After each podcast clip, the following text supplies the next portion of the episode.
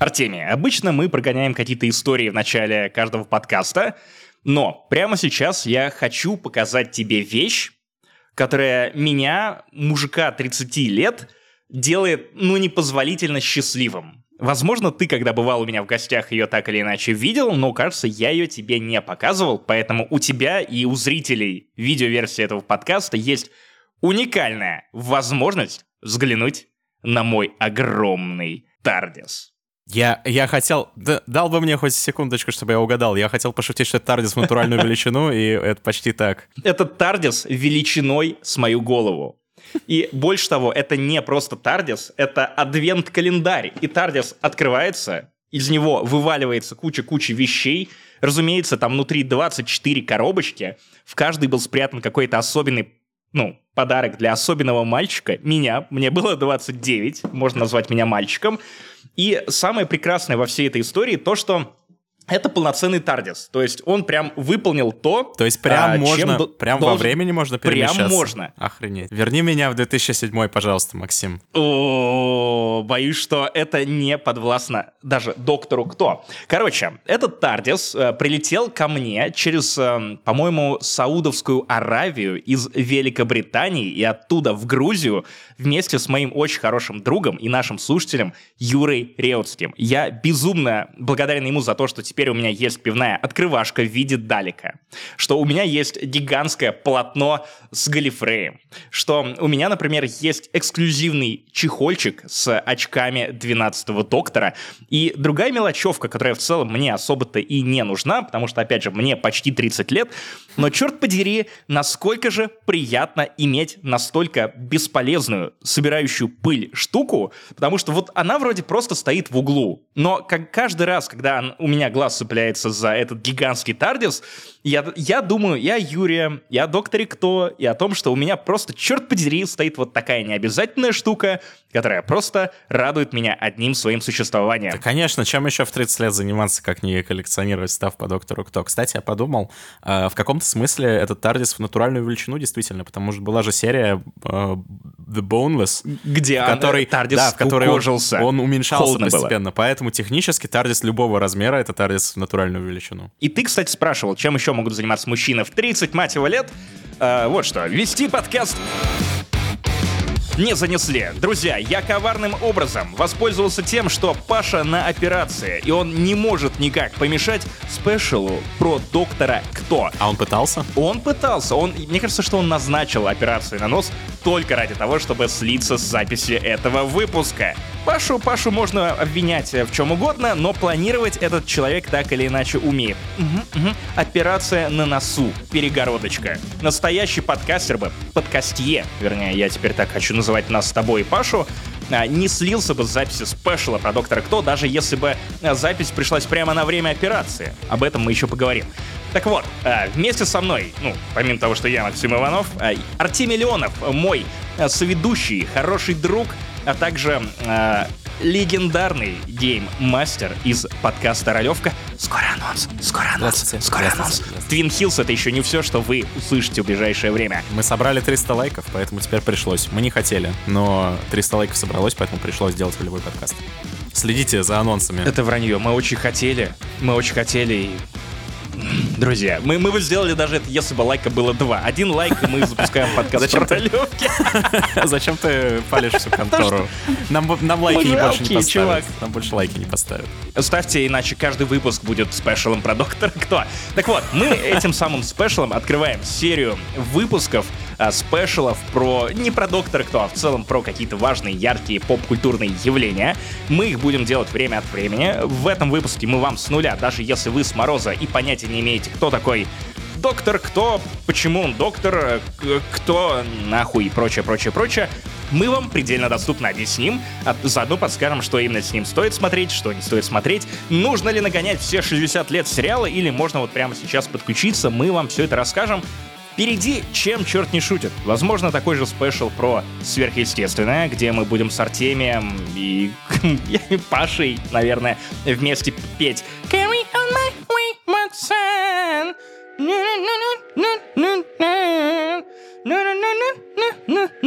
Рано или поздно, знаешь, спустя лет 20-30 э, нам придется делать спешл о вселенной Твин Хиллз и о том, с какого выпуска можно в нее вкатиться, и нужно ли смотреть предыдущие 20 лет.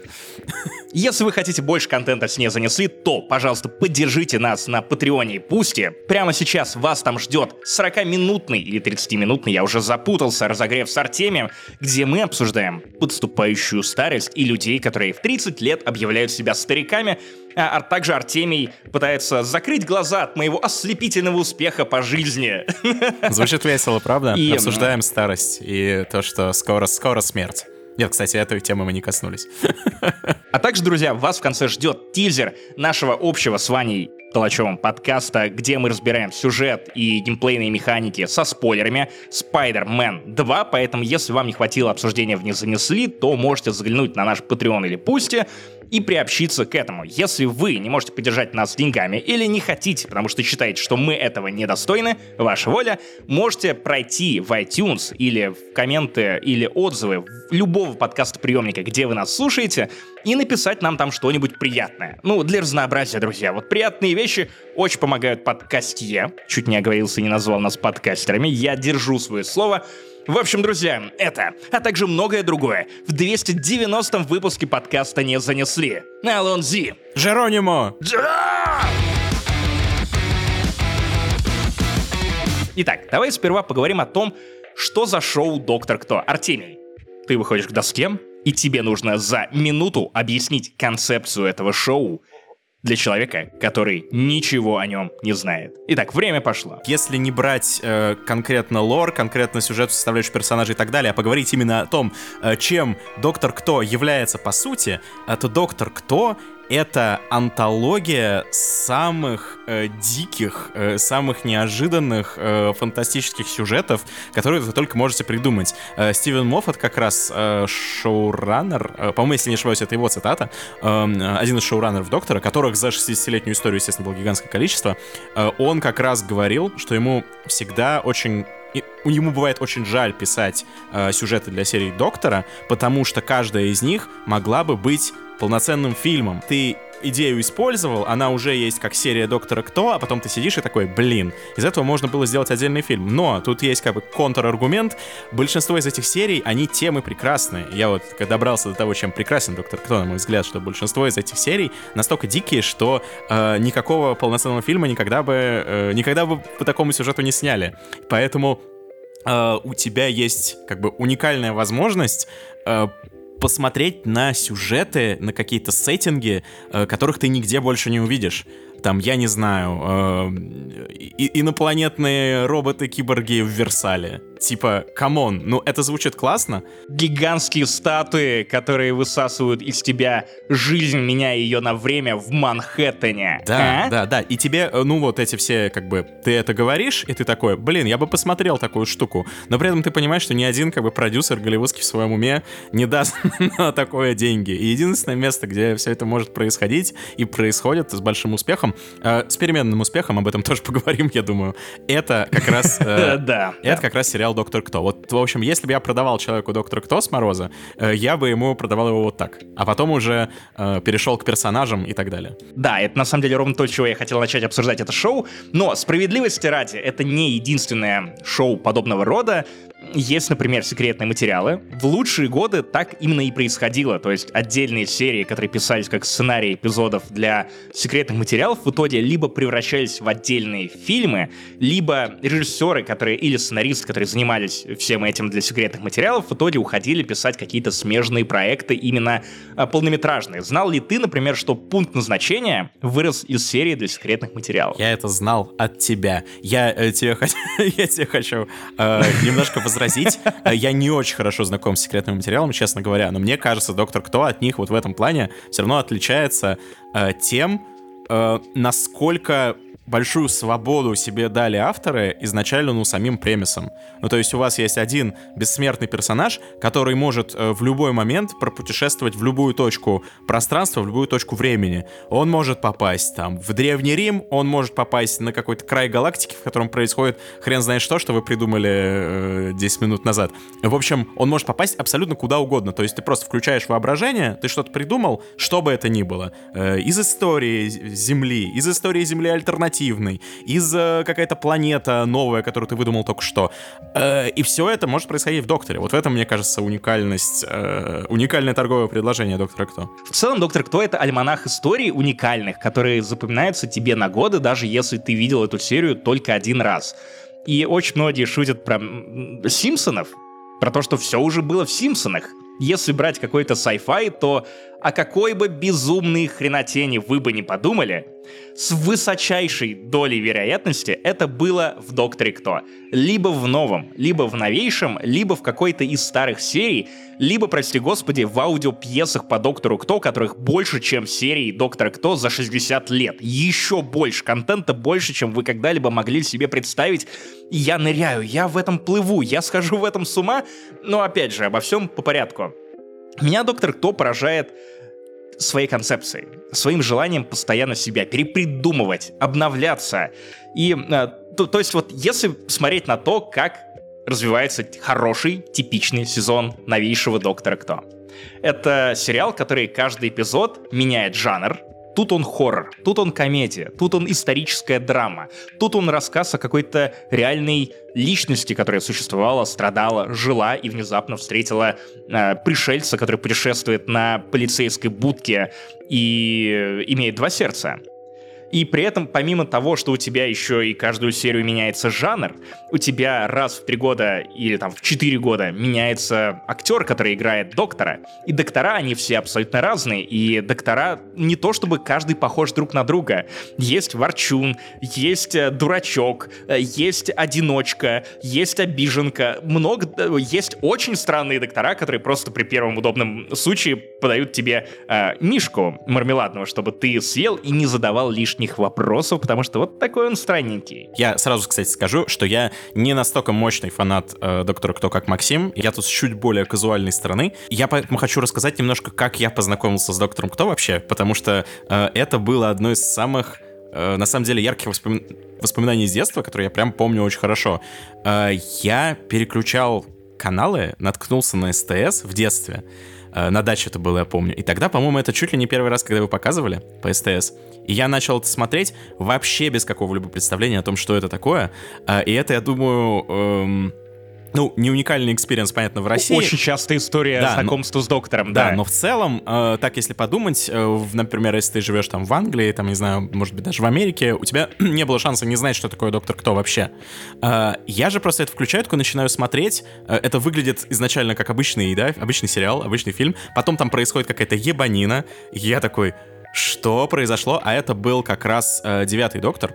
Э, Кристофер Эклстон, э, первый, из которого началась вот эта вот обновленная эра. Ну, мы об этом чуть, наверное, еще подробнее Юху. скажем. Да. Э, в общем, первый новый доктор, доктор кто. И я это смотрю, я в это втягиваюсь, у меня все больше вопросов вообще ко всему происходящему, и что, что тут, черт побери, происходит, потому что меня к такому как бы не готовило мое предыдущее медиапотребление. И тут, черт побери, он перерождается в другого актера. И тот факт, что я понятия не имел... Это финал первого сезона нового Доктора. Да, Вау, да. и ты сразу попал нет, на нет, это. Нет, нет, нет, я посмотрел пару серий, и потом, потом дошел до этого. Ну, то есть он как бы умирает, э, очень грустно, я такой думаю, что неужели это конец? И тут он, ну, как обычно это в Докторе происходит, перед самыми э, титрами он пш, превращается в Дэвида Теннанта, всеми любимого. И тут у меня просто, просто сносит крышу. Я такой, господи, что? И так, оказывается, здесь бывает. То есть у меня, я дальше уже смотрел просто, будучи готовым ко всему. Ну, потому что, понимаете, если вы заранее готовы к этой концепции, если вы заранее знаете, что, ну вот, доктора перерождаются. Как сейчас, например, да? То есть мы за несколько лет знаем, что Шути Гатва будет новым доктором, и мы уже, ну, прям сиди, будем смотреть, да, серию, в которой э, Джоди Уитакер в него превратится, и будем ждать, когда она в него превратится. Представьте, какой Почему эффект... Джоди Уитакер? Теннант? Э, да, да, прошу прощения. Э, ну, да, это это вообще сейчас будет мозг, мозгослом. Э, короче, да, представьте, как мне сорвало крышу, когда, когда я вообще не, не представлял, что такое возможно. Э, окей, есть Джеймс Бонд, да, э, который тоже перерождается, но там как бы это не внутри И истории тоже, кстати, происходит. британский культовый герой институция. Да. То есть вот, видимо, британцы склонны к перерождению.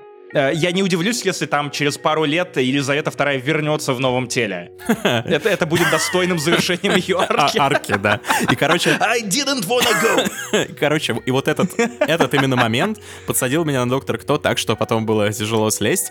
Э, И вот сама эта концепция того, что это сквозь годы, сквозь десятилетия, там буквально из начиная с 60-х годов, это все один человек, который меняет э, лицо, при этом он меняет не только лицо, он еще меняет немного э, персоналити, э, и тебе всегда интересно, как будет вести себя новый доктор, Э, но при этом вот это ощущение того, что это все равно один и тот же персонаж, который каким-то магическим образом все равно э, сохраняется из доктора в доктора на протяжении многих лет, что бы там ни происходило, э, это, наверное, самое такое волшебное, что меня к этому шоу привязывает. Ну да, если вдуматься, это, это уникальная институция. То есть ты, на самом деле, будучи ребенком, получил самый аутентичный опыт от просмотра перерождения первого доктора во второго доктора, когда они, ну, не знали просто, как выкрутиться с тем, что э, Хартнелл, первый доктор, уже не мог продолжать играть эту роль, ему становилось все тяжелее, тяжелее, тяжелее из-за болезней, и в итоге они придумали вот этот гениальный ход. Вот, то есть, если бы прямо сейчас ко мне ворвался наш монтажер Антон, прямо в комнату и такой,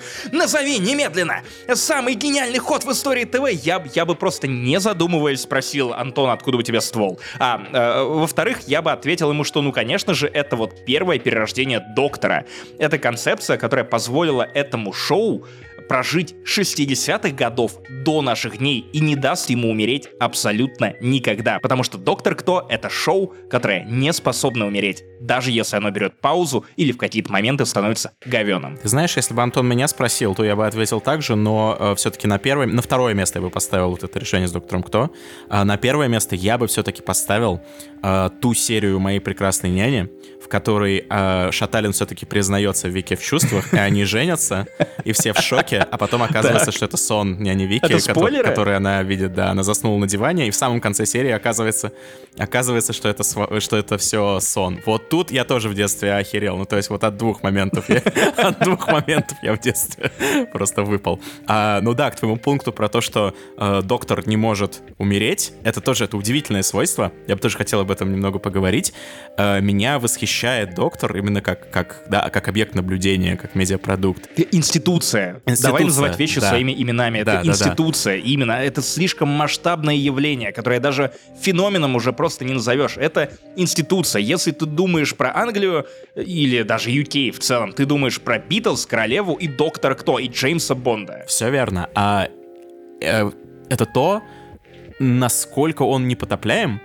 Невозможно было бы 60 лет снимать никакой другой сериал и не, эм, ну, то есть, э, не запутаться в этом всем, не, превр- не скатиться в какой-то э, бессвязный бред. А с Доктором же волшебная, мне кажется, еще штука в том, что его... Все понимают, что его не нужно воспринимать чересчур серьезно. О, да.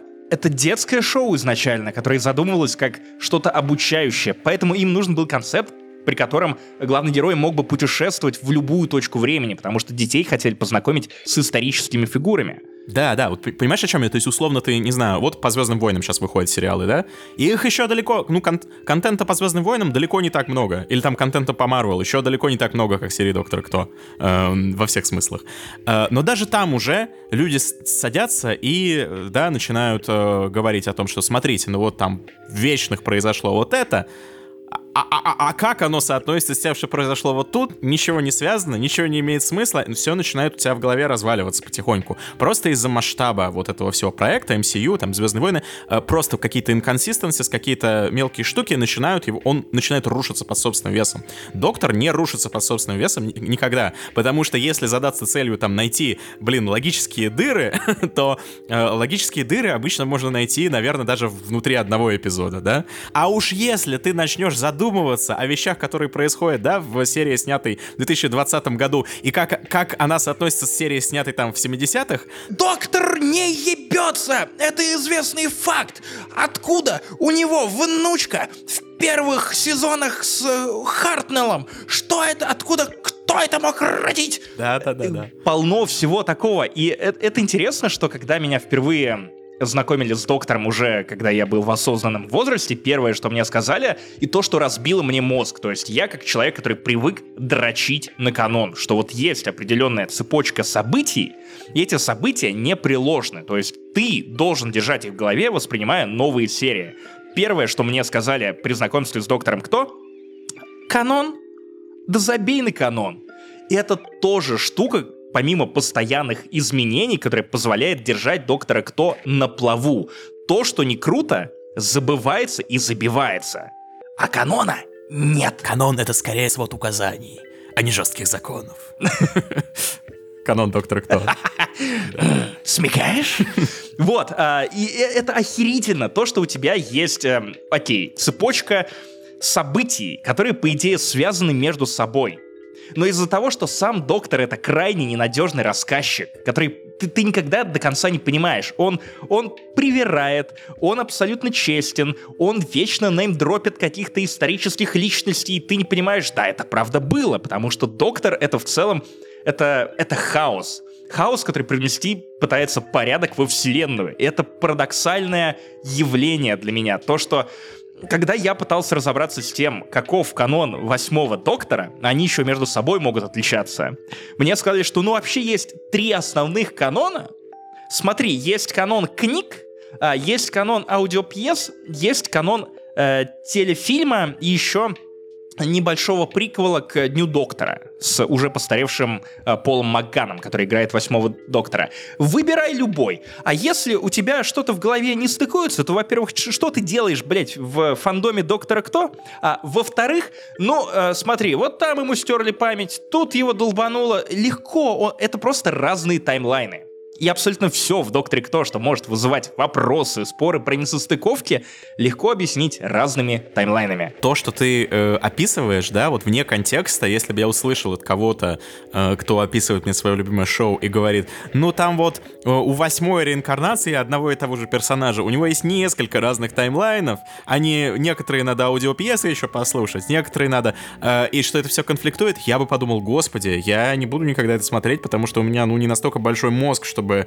разбираться в этом всем, еще не, в том не столько ты, свободного в том времени. Дело, что да, да, да, я к этому и веду, а тут как бы так нужно прикол просто... в том, что нет, не надо, не надо, чувак, тебе интересно, смотри, тебе интересно разобраться в том, в этих несостыковках, ну разберись, интересно тебе посмотреть, что в Докторе Кто все-таки стыкуется, просто зайди на YouTube и вбей э, отсылки Доктора Кто, которые имеют смысл, и там они возьмут какой-то эпизод с четвертым Доктором, который вдохновил эпизод э, для десятого доктора, и тебе проведут параллели, покажут, что там говорил четвертый доктор вот в этой какой-то известной серии, э, закольцуют с десятым, и еще покажут, как это повлияло на, например, двенадцатого доктора. И ты такой, о, они реально за этим следят. Да нет, в том-то и прикол, что когда им это нужно или хочется, потому что сценаристы, сами фанаты, это люди, которые росли на этом шоу.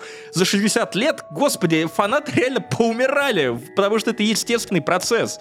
Вот, и э, тогда, конечно, это имеет смысл, но в целом, ну, когда меня спрашивают, с какого момента начинать смотреть «Доктора Кто», в целом, да с любого. Вот какой момент вам кажется интересен, э, с такого и втыкайтесь. Если вам интересно последить за каким-то плюс-минус э, стримлайн сюжетом, то начинайте с э, Кристофера Эклстона, с девятого Доктора. Это Нью Ху, это самый первый сезон нового Доктора.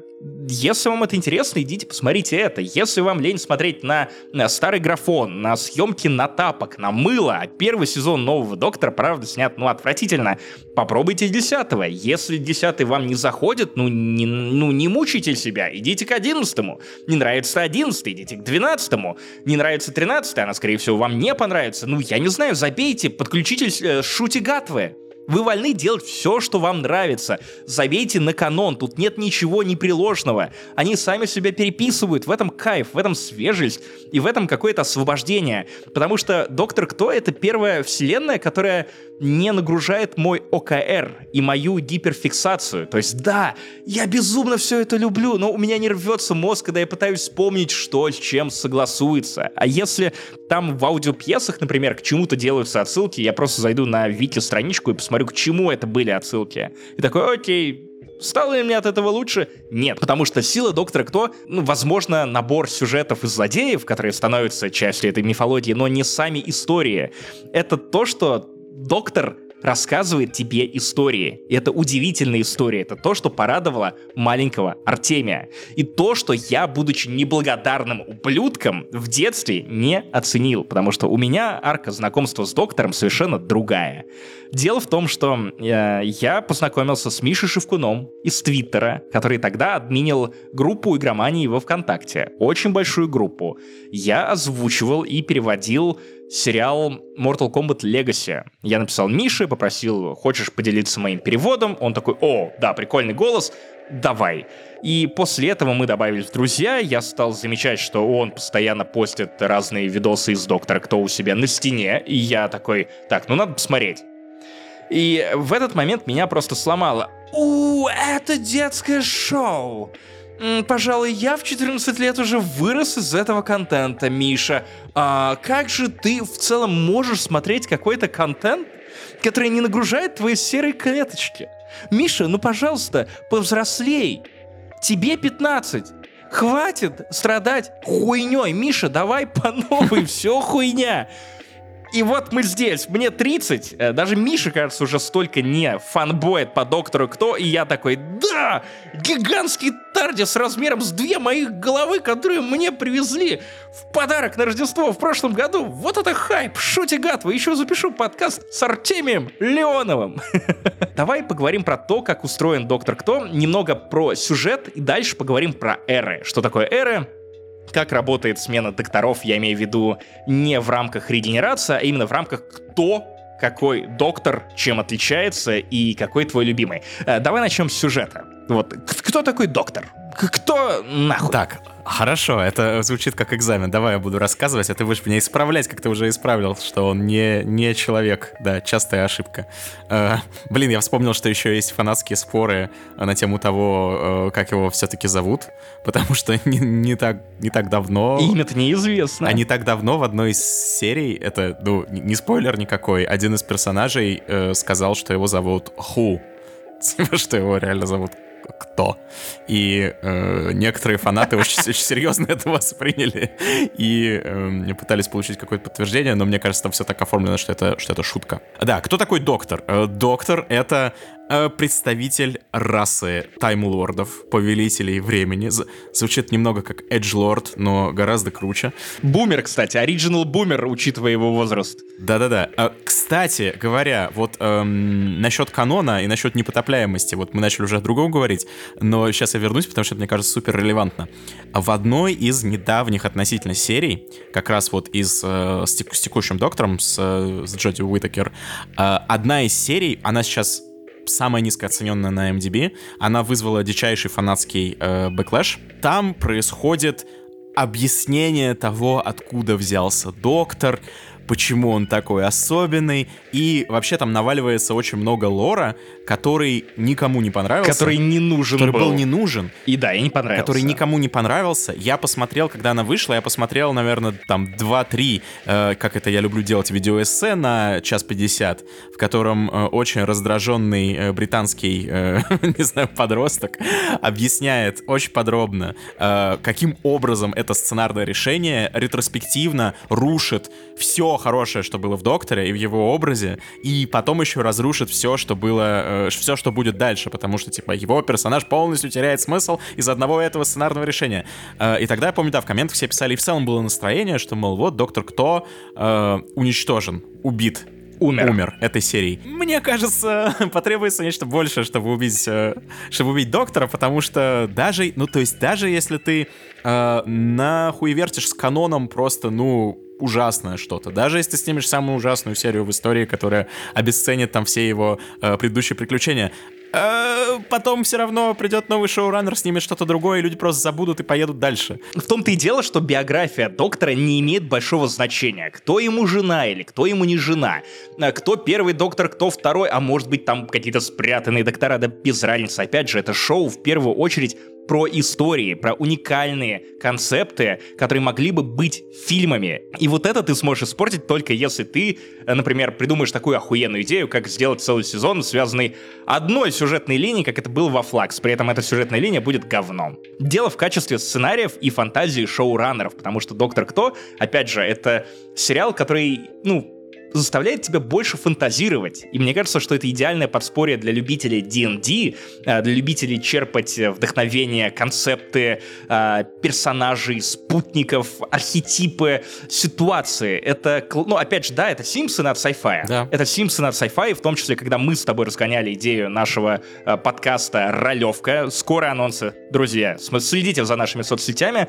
Мы тоже один из первых референсов, которые мы дали, что мы хотели бы сделать ролевого Доктора Кто, чтобы каждую серию новый жанр, новый формат, новые правила, новые персонажи, новое все кроме ГМа. ГМ один же. Все так. А... Поэтому, извини, ты тут надолго. я, я не против. А, короче, да, э, видишь, мы начали говорить про канон и про происхождение там доктора и так далее, и я немножко это, ну, само как-то сместилось в... Опять в разговор о том, что канон не так важен. Но что мы можем... Давай, знаешь как? Давай перечислим все вещи, которые делают доктора кто, доктором кто, да, э, все узнаваемые вещи, без которых, э, без которых все было невозможно. Значит, раса, раса повелителей времени, которые периодически э, уничтожаются. Периодически в сюжет вводится э, информация о том, что родная... Потом постоянно восстанавливаются. Да, родная планета Доктора там уничтожена, э, много накручивается вокруг этого лора, очень много драмы, причем, ну, как бы я не иронично говорю драмы, то есть когда это происходит, это действительно, то есть ты переживаешь такой, господи, он остался один. Э, это может продолжаться там лет 10, например, а потом... Э, я сейчас понимаю, что пересказе это звучит очень бредово. Но потом э, сценаристы решают, что будет прикольно, если э, Галифрей, вот эта их планета, если она все-таки э, каким-то образом вернется. А вернуться она может, ну, типа, э, тысячами разных способов, потому что это, блин, э, сериал о... Это рандом. Это сериал о путешествиях во времени, блин. Ну, то есть, э, как угодно можно обосновать то, что что-то было уничтожено навсегда, а потом оно не уничтожено. Э, и так происходило, и вот, не дай, не дай мне соврать, уже, по мне, даже несколько раз. Да-да-да. И в старом сериале, и вот в новом тоже опять. Причем иногда уничтожение Галифреев заним... и восстановление Галифреев занимало прям пару серий, типа, они так, оп, только обрадовались, такие обратно.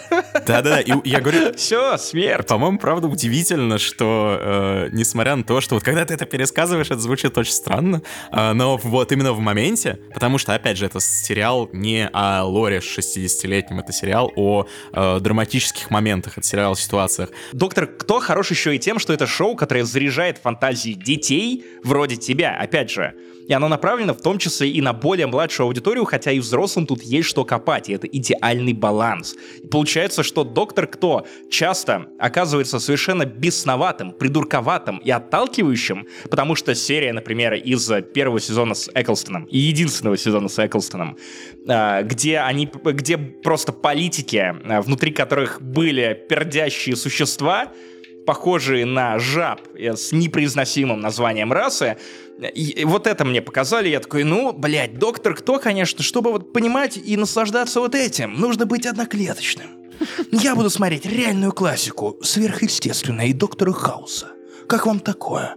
Вот, а теперь э, ну, ты просто принимаешь его и глупым, и странным, и смешным, и драматичным. И это все намешано в докторе. И это вот уникальная формула, которая заставляет тебя, наверное, чуть менее серьезным ебалом относиться к тому, что они в сотый раз воскрешают далеков которых, ну, точно уничтожили в прошлый Я раз. хотел об этом как раз сказать. Да, наверное, все знают Далеков. Они самый мемный элемент э, всего этого, э, всей этой франшизы. Exterminate! А, да. Exterminate! Существа, которые выглядят как, как... Как это назвать? На что они похожи больше всего? Перечницы. На перечницы, да, ездящие на, на колесиках и э, с торчащими вантусами вместо рук.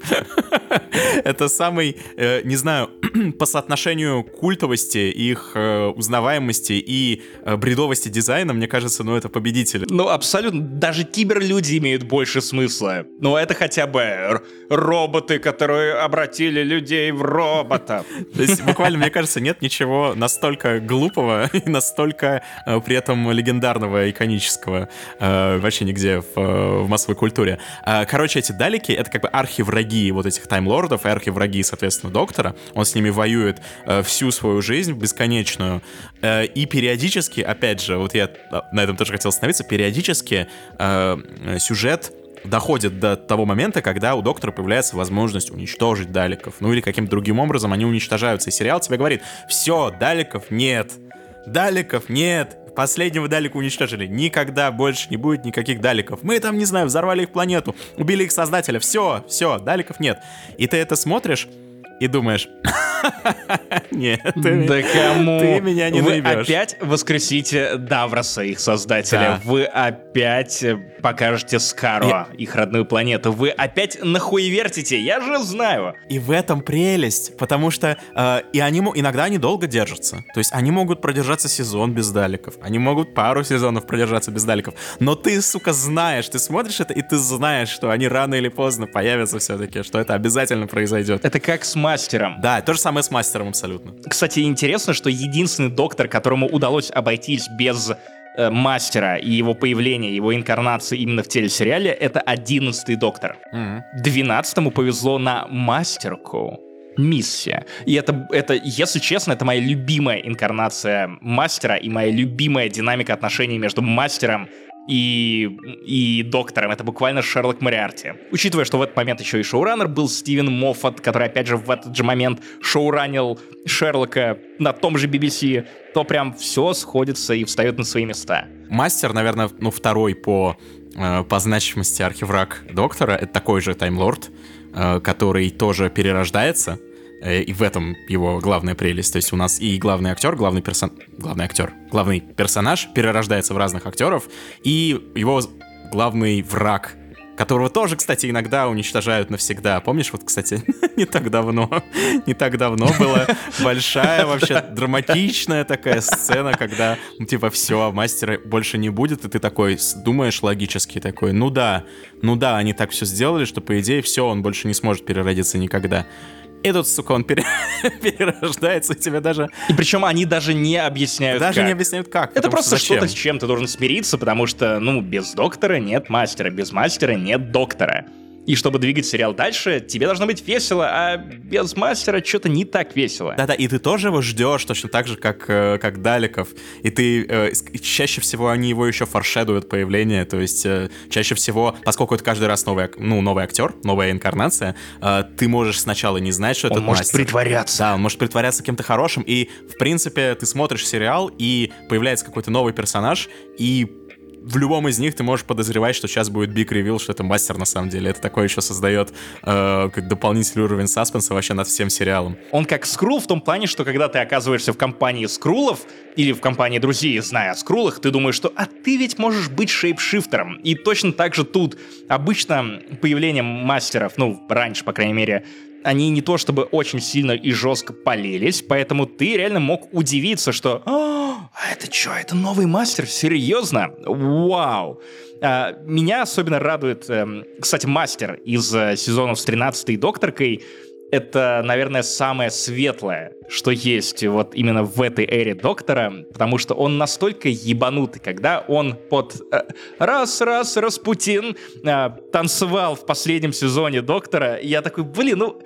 Я не знаю как, я ненавижу этого шоураннера, я ненавижу все, что он сделал с героем и эрой, и с актрисой Джоди Уитакер. Когда он в образе Распутина начинает отплясывать э, под э, раз-раз Распутин перед охуевающими даликами, ты такой...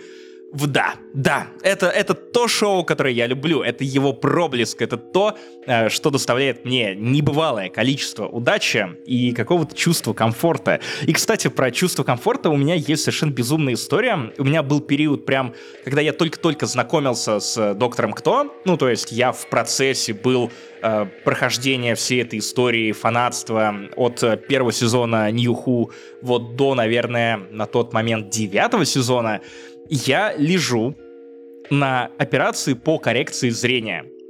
у меня вставлена жесточайшая, страннейшая хреновина в глазах. О, нет.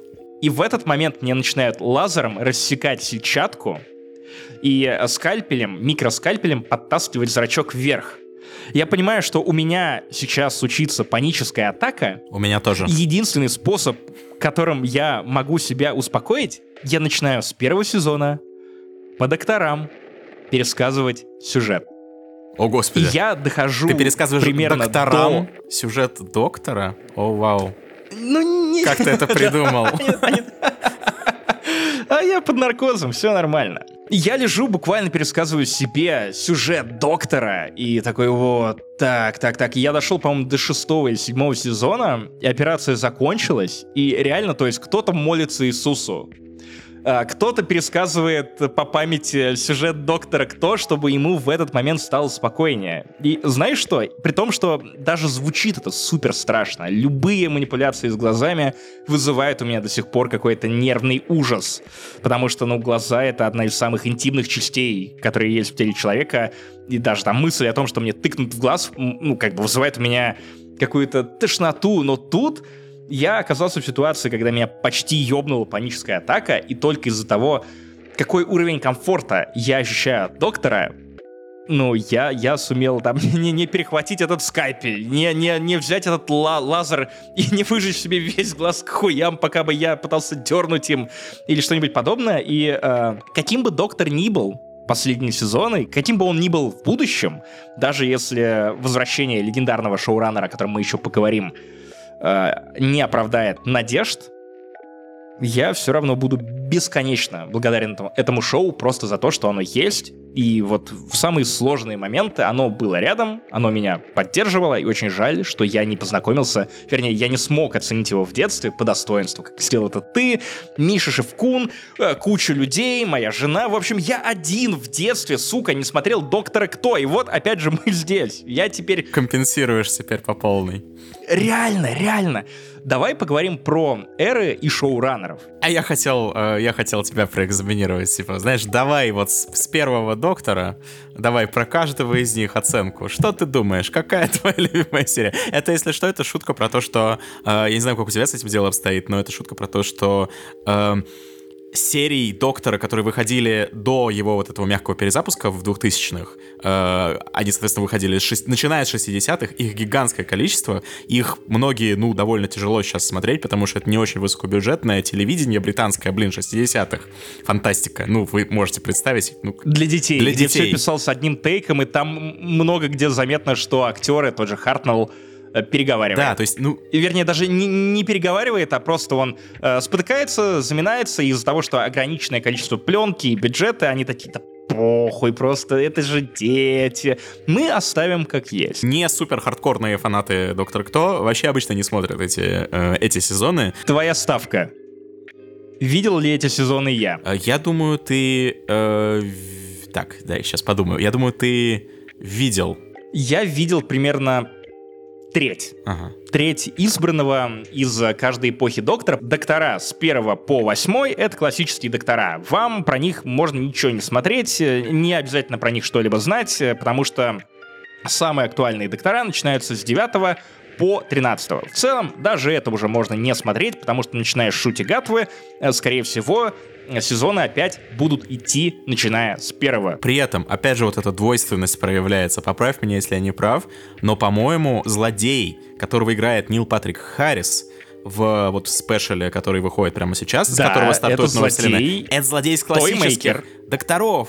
Да. То есть, э, несмотря на то, что мы говорим, что не надо смотреть классических докторов, ну, то есть это абсолютно не нужно, при этом они берут и опа, и вытаскивают оттуда персонажа. Ну... Слушай, ну, ну это же как комиксы, то есть они черпают вдохновение из э, большого количества контента. Они, больше тебе скажу, что, например, серия Далек, из первого сезона с Кристофером Эклстоном, она была адаптирована, по-моему, из аудиопьесы. Ну, то есть, это абсолютно разные злодеи будут в любом случае. Все, что тебе нужно будет понять, ты поймешь.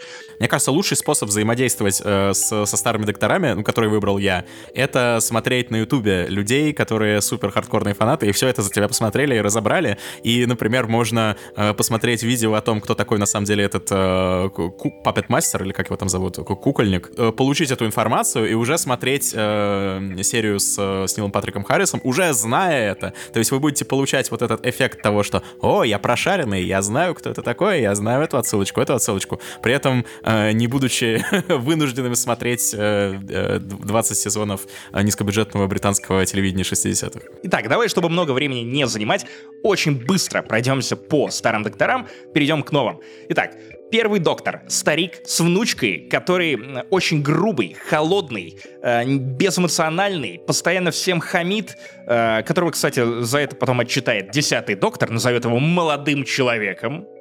Ох, сколько было в этой фразе, потому что, да, относительно молодого десятого доктора, первый доктор, который выглядит как старик, действительно молодой человек, ведь ему даже не 900 лет. Второй доктор более обаятельный, более человечный.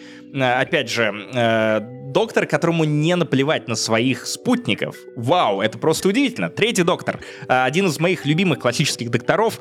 Блестящий акцент, выговор, невероятно проговариваемая буква «Р», эм, то, что иногда не подвластно мне. Э, великолепный классический автомобиль, на котором он катается. Супер завязка с тем, что он тусуется на земле. Кажется, что это будет скучно, но нет, он очень много взаимодействует с э, военной организацией Юнит, которая в том числе занимается э, всяким сверхъестественным и инопланетным. Четвертый доктор, Том Бейкер. Ну, четвертый доктор — это однозначно десятый доктор из Нью Ху. Это самый популярный The доктор Doctor. из э, классических. The Doctor для огромного количества людей.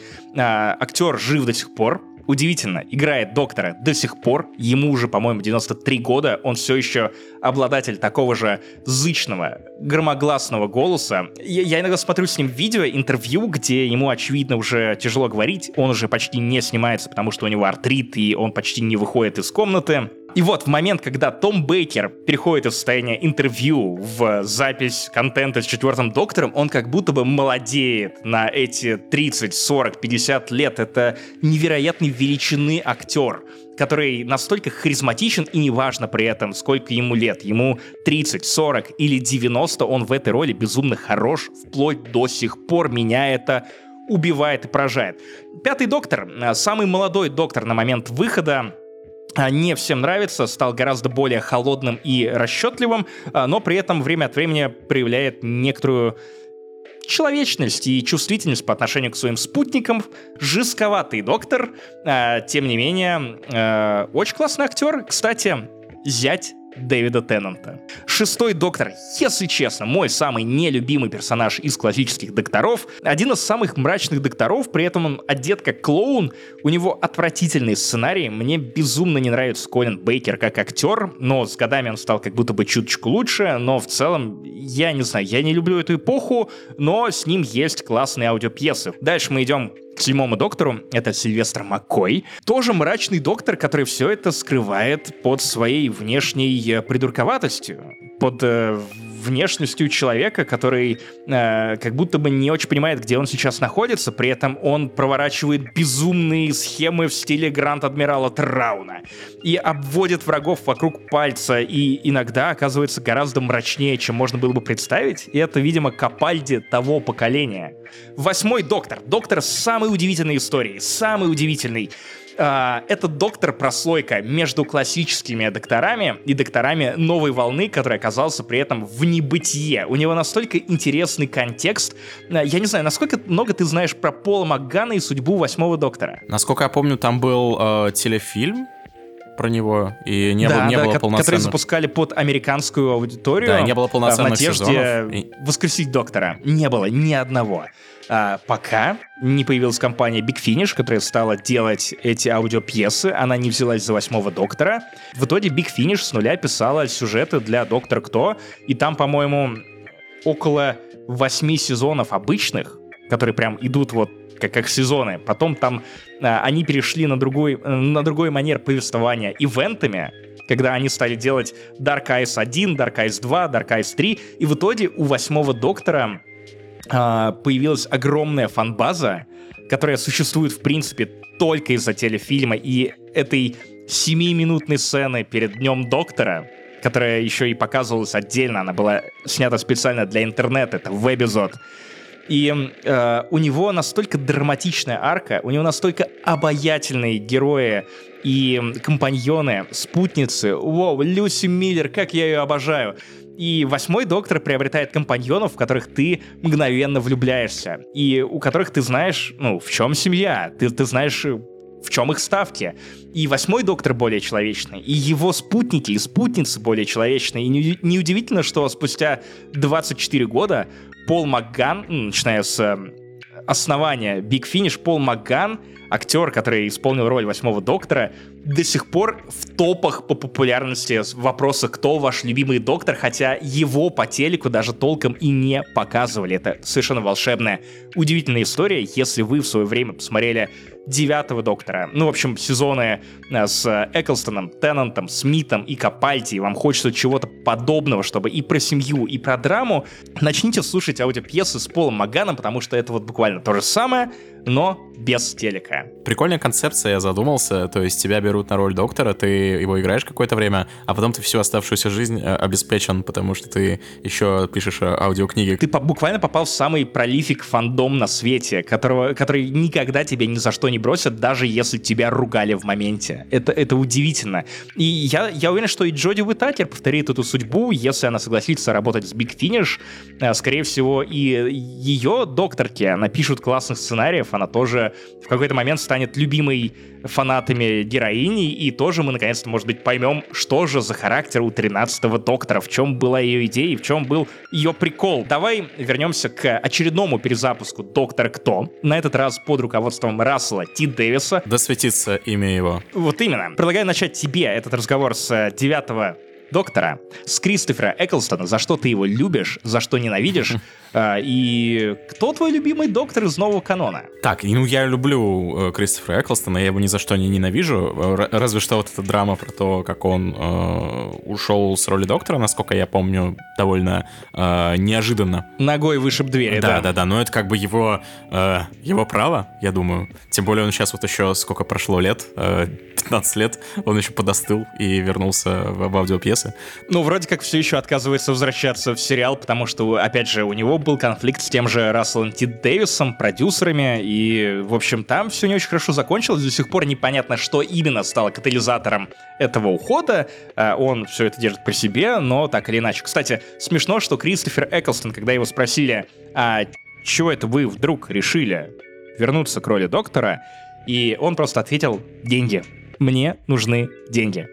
А еще, наконец-то, показали нормальный сценарий. И я такой, воу-воу-воу. Кристофер Эклстон, который называет э, королев и королей э, Британии э, паразиты во главе, и регулярно ругает монархию у себя в Инстаграме, максимально честный и угарный человек, обожаю следить за ним в соцсетях, особенно в Инсте. С Кристофером Эклстоном, да, у него как будто не очень сложилась э, карьера в целом голливудская. Например, в Марвел э, с ним обошлись просто ужасно. Он же играл, э, блин, он играл короля темных эльфов Малакита, в фильме да, Тор 2. во втором Торе. И это, ну... Царство тьмы. Ну, блин, я, я смотрел, мне было так грустно. Зачем ты берешь на роль э, человека, ну, не человека, темного эльфа, извини, пожалуйста, Максим, да, я думал, что меня сейчас исправишь. Да, на роль темного эльфа, который... Дрист Ворден прямо напрягся. Который просто вот в этом гигантском гриме, который не дает ему даже лицом играть, и он просто ходит весь фильм, смотрит куда-то э, грозно. И вообще, он даже, по-моему, даже не разговаривает там практически, а когда разговаривает на, разговаривает на эльфийском языке, там, по-моему, пару фраз говорит. И я просто смотрю на это, зачем брать на эту роль э, такого классного актера, как Кристофер Эклстон. Ну вот и, э, по-моему, это единственная его вот последние, последние годы э, такая какая-то заметная роль в Голливуде. Очень грустно. Не знаю, мне кажется, он супер обаятельный дядька в целом. Ну то есть это его главная, э, да. это его главная Улыбка черта. гоповатая. Да-да-да. Лопоухость. Идеальный доктор, который олицетворяет то, что доктор текущего поколения теперь ходит в кожанке, никаких больше глупых костюмов. Это доктор-одиночка, который скитается по галактике и пытается, по сути, пережить ПТСР от уничтожения родной планеты и уничтожения целой расы даликов, которую он тоже, ну, он осуждает военные преступления своей родной расы. И для него это безумная-безумная трагедия. Это э, существо, которое буквально слоняется по галактике.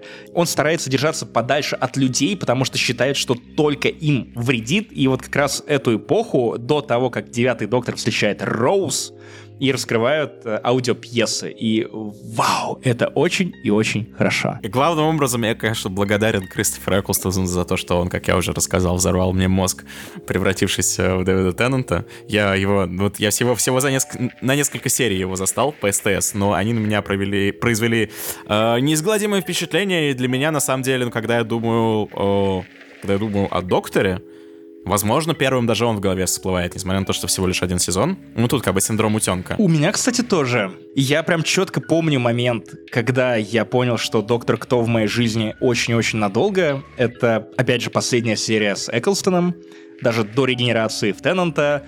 Это когда, э, ну, звучит вот эта фраза «И ты была фантастична». И у меня такие мурашки от осознания этого момента пробежали по телу, и я такой, вау! Да. На полуулыбки, и ты такой, да, я знаю, что, наверное, у очень многих фанатов э, в топ-1 фраз и цитат это «I don't wanna go!» по уровню разбитого сердца и пережеванного стекла, скажем так, но... Это разная, разная горечь от расставания, когда он улыбается и успокаивает э, Роуз, и, э, да, и Теннант, который один, когда он заканчивается, он один, и он как бы разговаривает сам с собой. Совершенно, да. Э, два, два разных подхода к тому, как прощаться с доктором, оба, э, оба замечательные, по-моему. И в целом у них у всех разный же вайб совершенно, у всех вот четырех, которые были.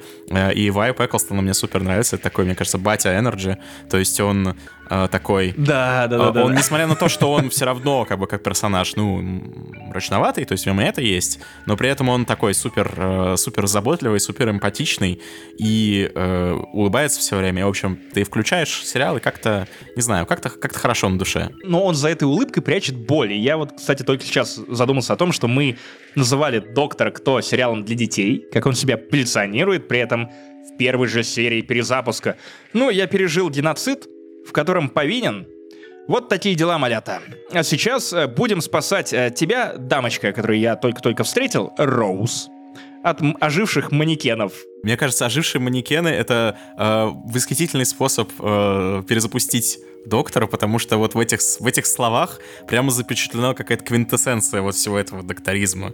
То есть мы из минимальных совершенно средств Э, из минимальной там графики, из минимального того, что нам доступно. Из говна да, и палок. делаем какую-то совершенно неожиданную, страшную ебанину. Типа, вау, манекены ожили и нападают на нас. И это как бы буквально, по-моему, единственная, ну, фантастическая вещь, которая в эпизоде происходит. Так-то там просто, ну, они снимают в, э, в обычном городе. Ничего такого особенного. Но просто там есть живые манекены. И это, э, вот это еще смекалочка, мне кажется, создатели Доктора Кто, которые из всего всегда выжимают максимум то есть э, ты там не можешь показать какую-то суперкосмическую битву, но ты придумав, придумываешь способ, как, э, как показать такой же размах да, межгалактического конфликта, но абсолютно да. кустарными средствами. При этом они даже с этими минимальными средствами придумывали образы, которые даже в Ньюху запоминаются на годы. Я уже не говорю про плачущих ангелов, но даже лицо Бо типа последний человек на Земле в истории человечества. Это просто гигантское растянутое еблище, кожа с лица,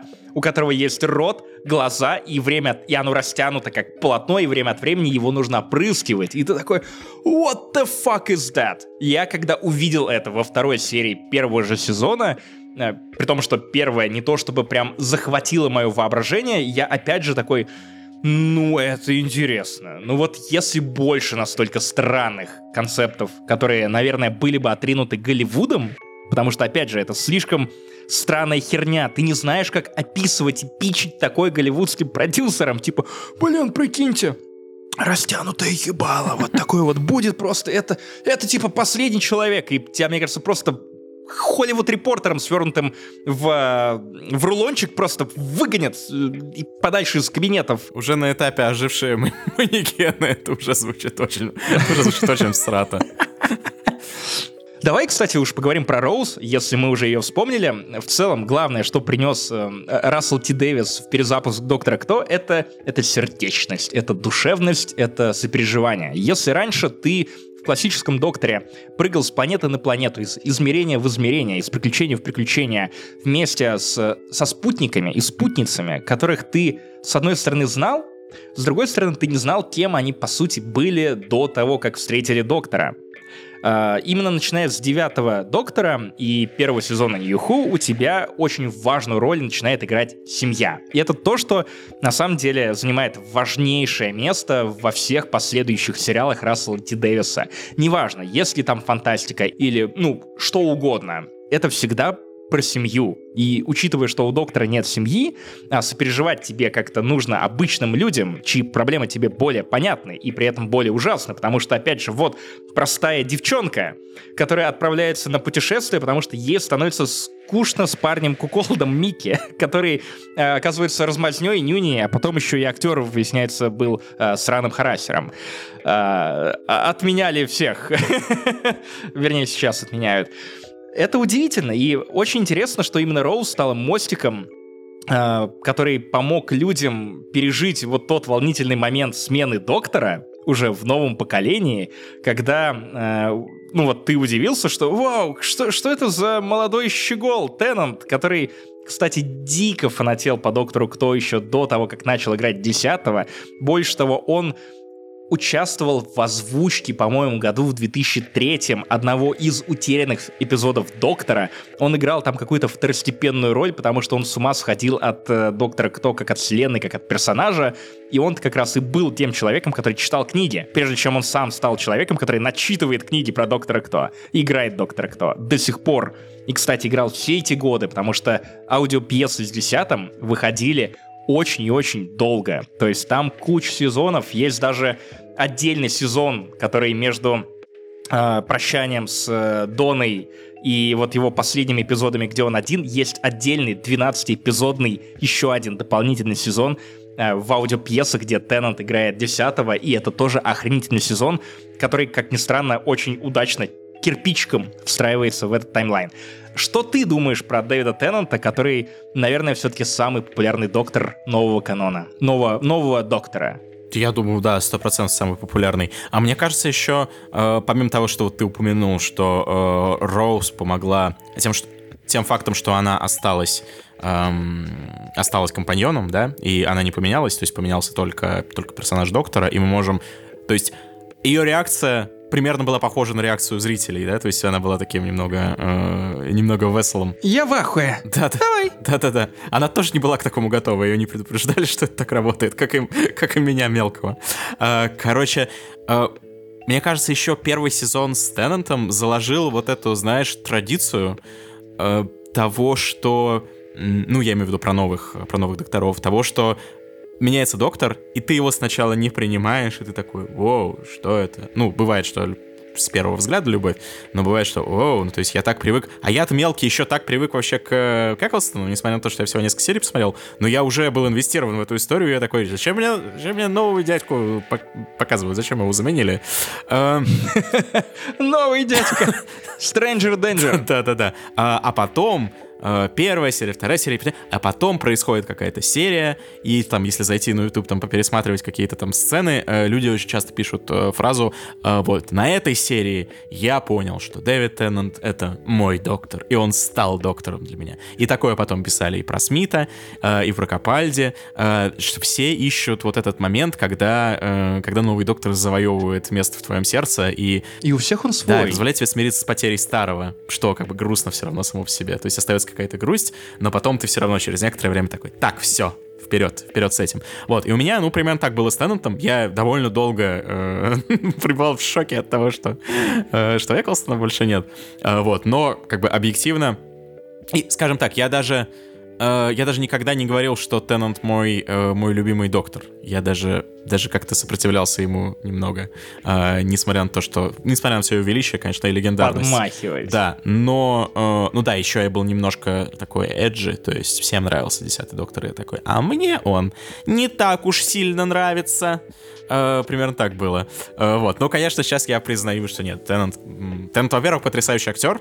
О, да. Они все великолепные актеры. Херовых актеров на роли доктора не это берут. Правда, это правда. Э, плюс, да, объективно, Рассел Ти Дэвис как раз прокачался, мне кажется, к этому моменту как, как автор.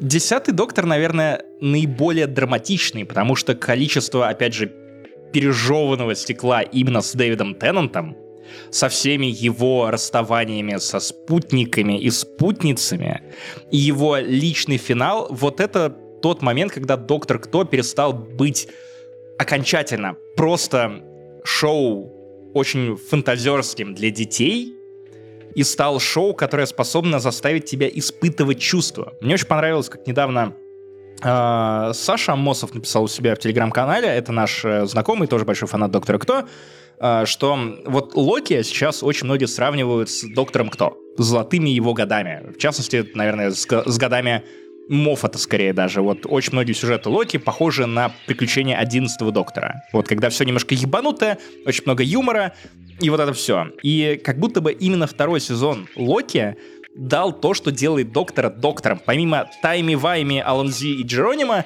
это же еще и про ощущения, про момент драматичности ставок, как, как бы много людей в резиновых костюмах не окружали персонажей, как бы глупо это не выглядело, если бы тебе это показали вне контекста, в моменте это разбивает тебе сердце. И именно, наверное, Рассел Ти Дэвис на «Десятом докторе» отыгрался просто черт знает как. Я отчасти боюсь того, как э, завершится линия Донны и 14 доктора. Опять же, то, как завершилась изначально линия Донны Ноубл, это это просто, это что-то, во что я не мог впервые за многое время поверить. Потому что поп-культура, в моем понимании, не работает вот так. Персонажа, главного героя, не оставляют настолько одиноким, у него не отрывают настолько близких людей, чтобы потом действительно их никогда не возвращать. Ну, если вот мы не берем э, но новейшие, новейшую итерацию Доктора, мне кажется, что Расселу просто это не простили. Это тот случай, как для меня, например, возвращение Донны Ноубл и возвращение Теннанта, это не столько даже про желание нажиться на ностальгии и выстроить мостик между порушенным 13-м Доктором и Шути Гатвой, это скорее про то, что, блин, должна быть какая-то справедливость в поп-культуре, сука, если уж тут ее нет, то где она должна быть-то? Черт подери! И, конечно, э, десятый доктор мне навсегда запоминается тем, что вот в девятом докторе есть вот эти проблески надменности и цинизма и мрачности, но именно десятый доктор, когда ты видишь, что доктор это, это неоднозначная личность. Это всегда герой, злодей, пиздобол. И вот в моменты, когда ты понимаешь, кем мог бы стать доктор, именно десятый, уже после расставания со спутниками, вот, эти, вот эта череда спешалов, когда он путешествует с планеты на планету, вот он оказывается на Марсе, где его херачат еще сильнее, и он внезапно решает отринуть правила, которые он сам же и написал, и просто быть доктором без каких-либо сдерживающих факторов, и тебе становится страшно, потому что Дэвид Теннант это так подает очень угрожающе. А он и умеет. в целом ты понимаешь, что окей. А он умеет угрожающе подавать, как мы все увидели в Джессике Джонс потом, спустя какое-то время. О, да. О, да. И э, вот эта неоднозначность, и то, что сам доктор это не, не просто рыцарь, который врывается в какую-то деревню средневековую и спасает всех. То есть, потому что в докторе же много еще и от вестерна. Вестерны построены на том, что одинокий стрелок приезжает в какое-то поселение, и его никто не просит разрешить проблемы, он сам в эти проблемы влезает и всех спасает. Вот, вот это, кстати, и концепция описания Доктора Кто и Джека Ричера в том числе. И вот на Дэвиде Теннанте это как будто бы раскрыто прям, ну, великолепно. И финал именно Десятого Доктора, опять же, это стекло и слезы, и I don't wanna go! Ужасно. Очень смешно, правда, что Теннант в итоге и не захотел уходить. Ну, то есть он, да, я закончил играть его на экране, но при этом он же реально все это время он записывал аудиопьесы, он начитывал книги, он участвовал в каких-то ивентах, э, мероприятиях, связанных с доктором. Он даже игры озвучивал. Человек хочет быть доктором, да. Я думаю, когда, э, когда они решали, что сделать с, вот этим с нынешним спешалом, с возвращением Рассела Ти Дэвиса, я думаю, они только, знаешь, э, подумали об этой идее, что типа, а что, может, Тент позовем еще раз? И тут у них, теле... Он тут у них телефон написал. прям звонит, да, такой, я согласен, я в деле. Когда съемки? Там смешная история. Э, Дело в том, что во время ковида был пересмотр совместный «Доктор Кто», то есть даже был специальный хэштег в Твиттере, где люди просто, э, ну, договаривались в какой-то момент включить определенную серию э, с этим хэштегом, ее обсудить, и там доктор опять вылез в, в тренды, опять стал очень заметным, и, кажется, стал бить рекорды даже, э, ну, сравнимые с э, финалом 13-го доктора, хотя нового сезона в этот момент не выходило.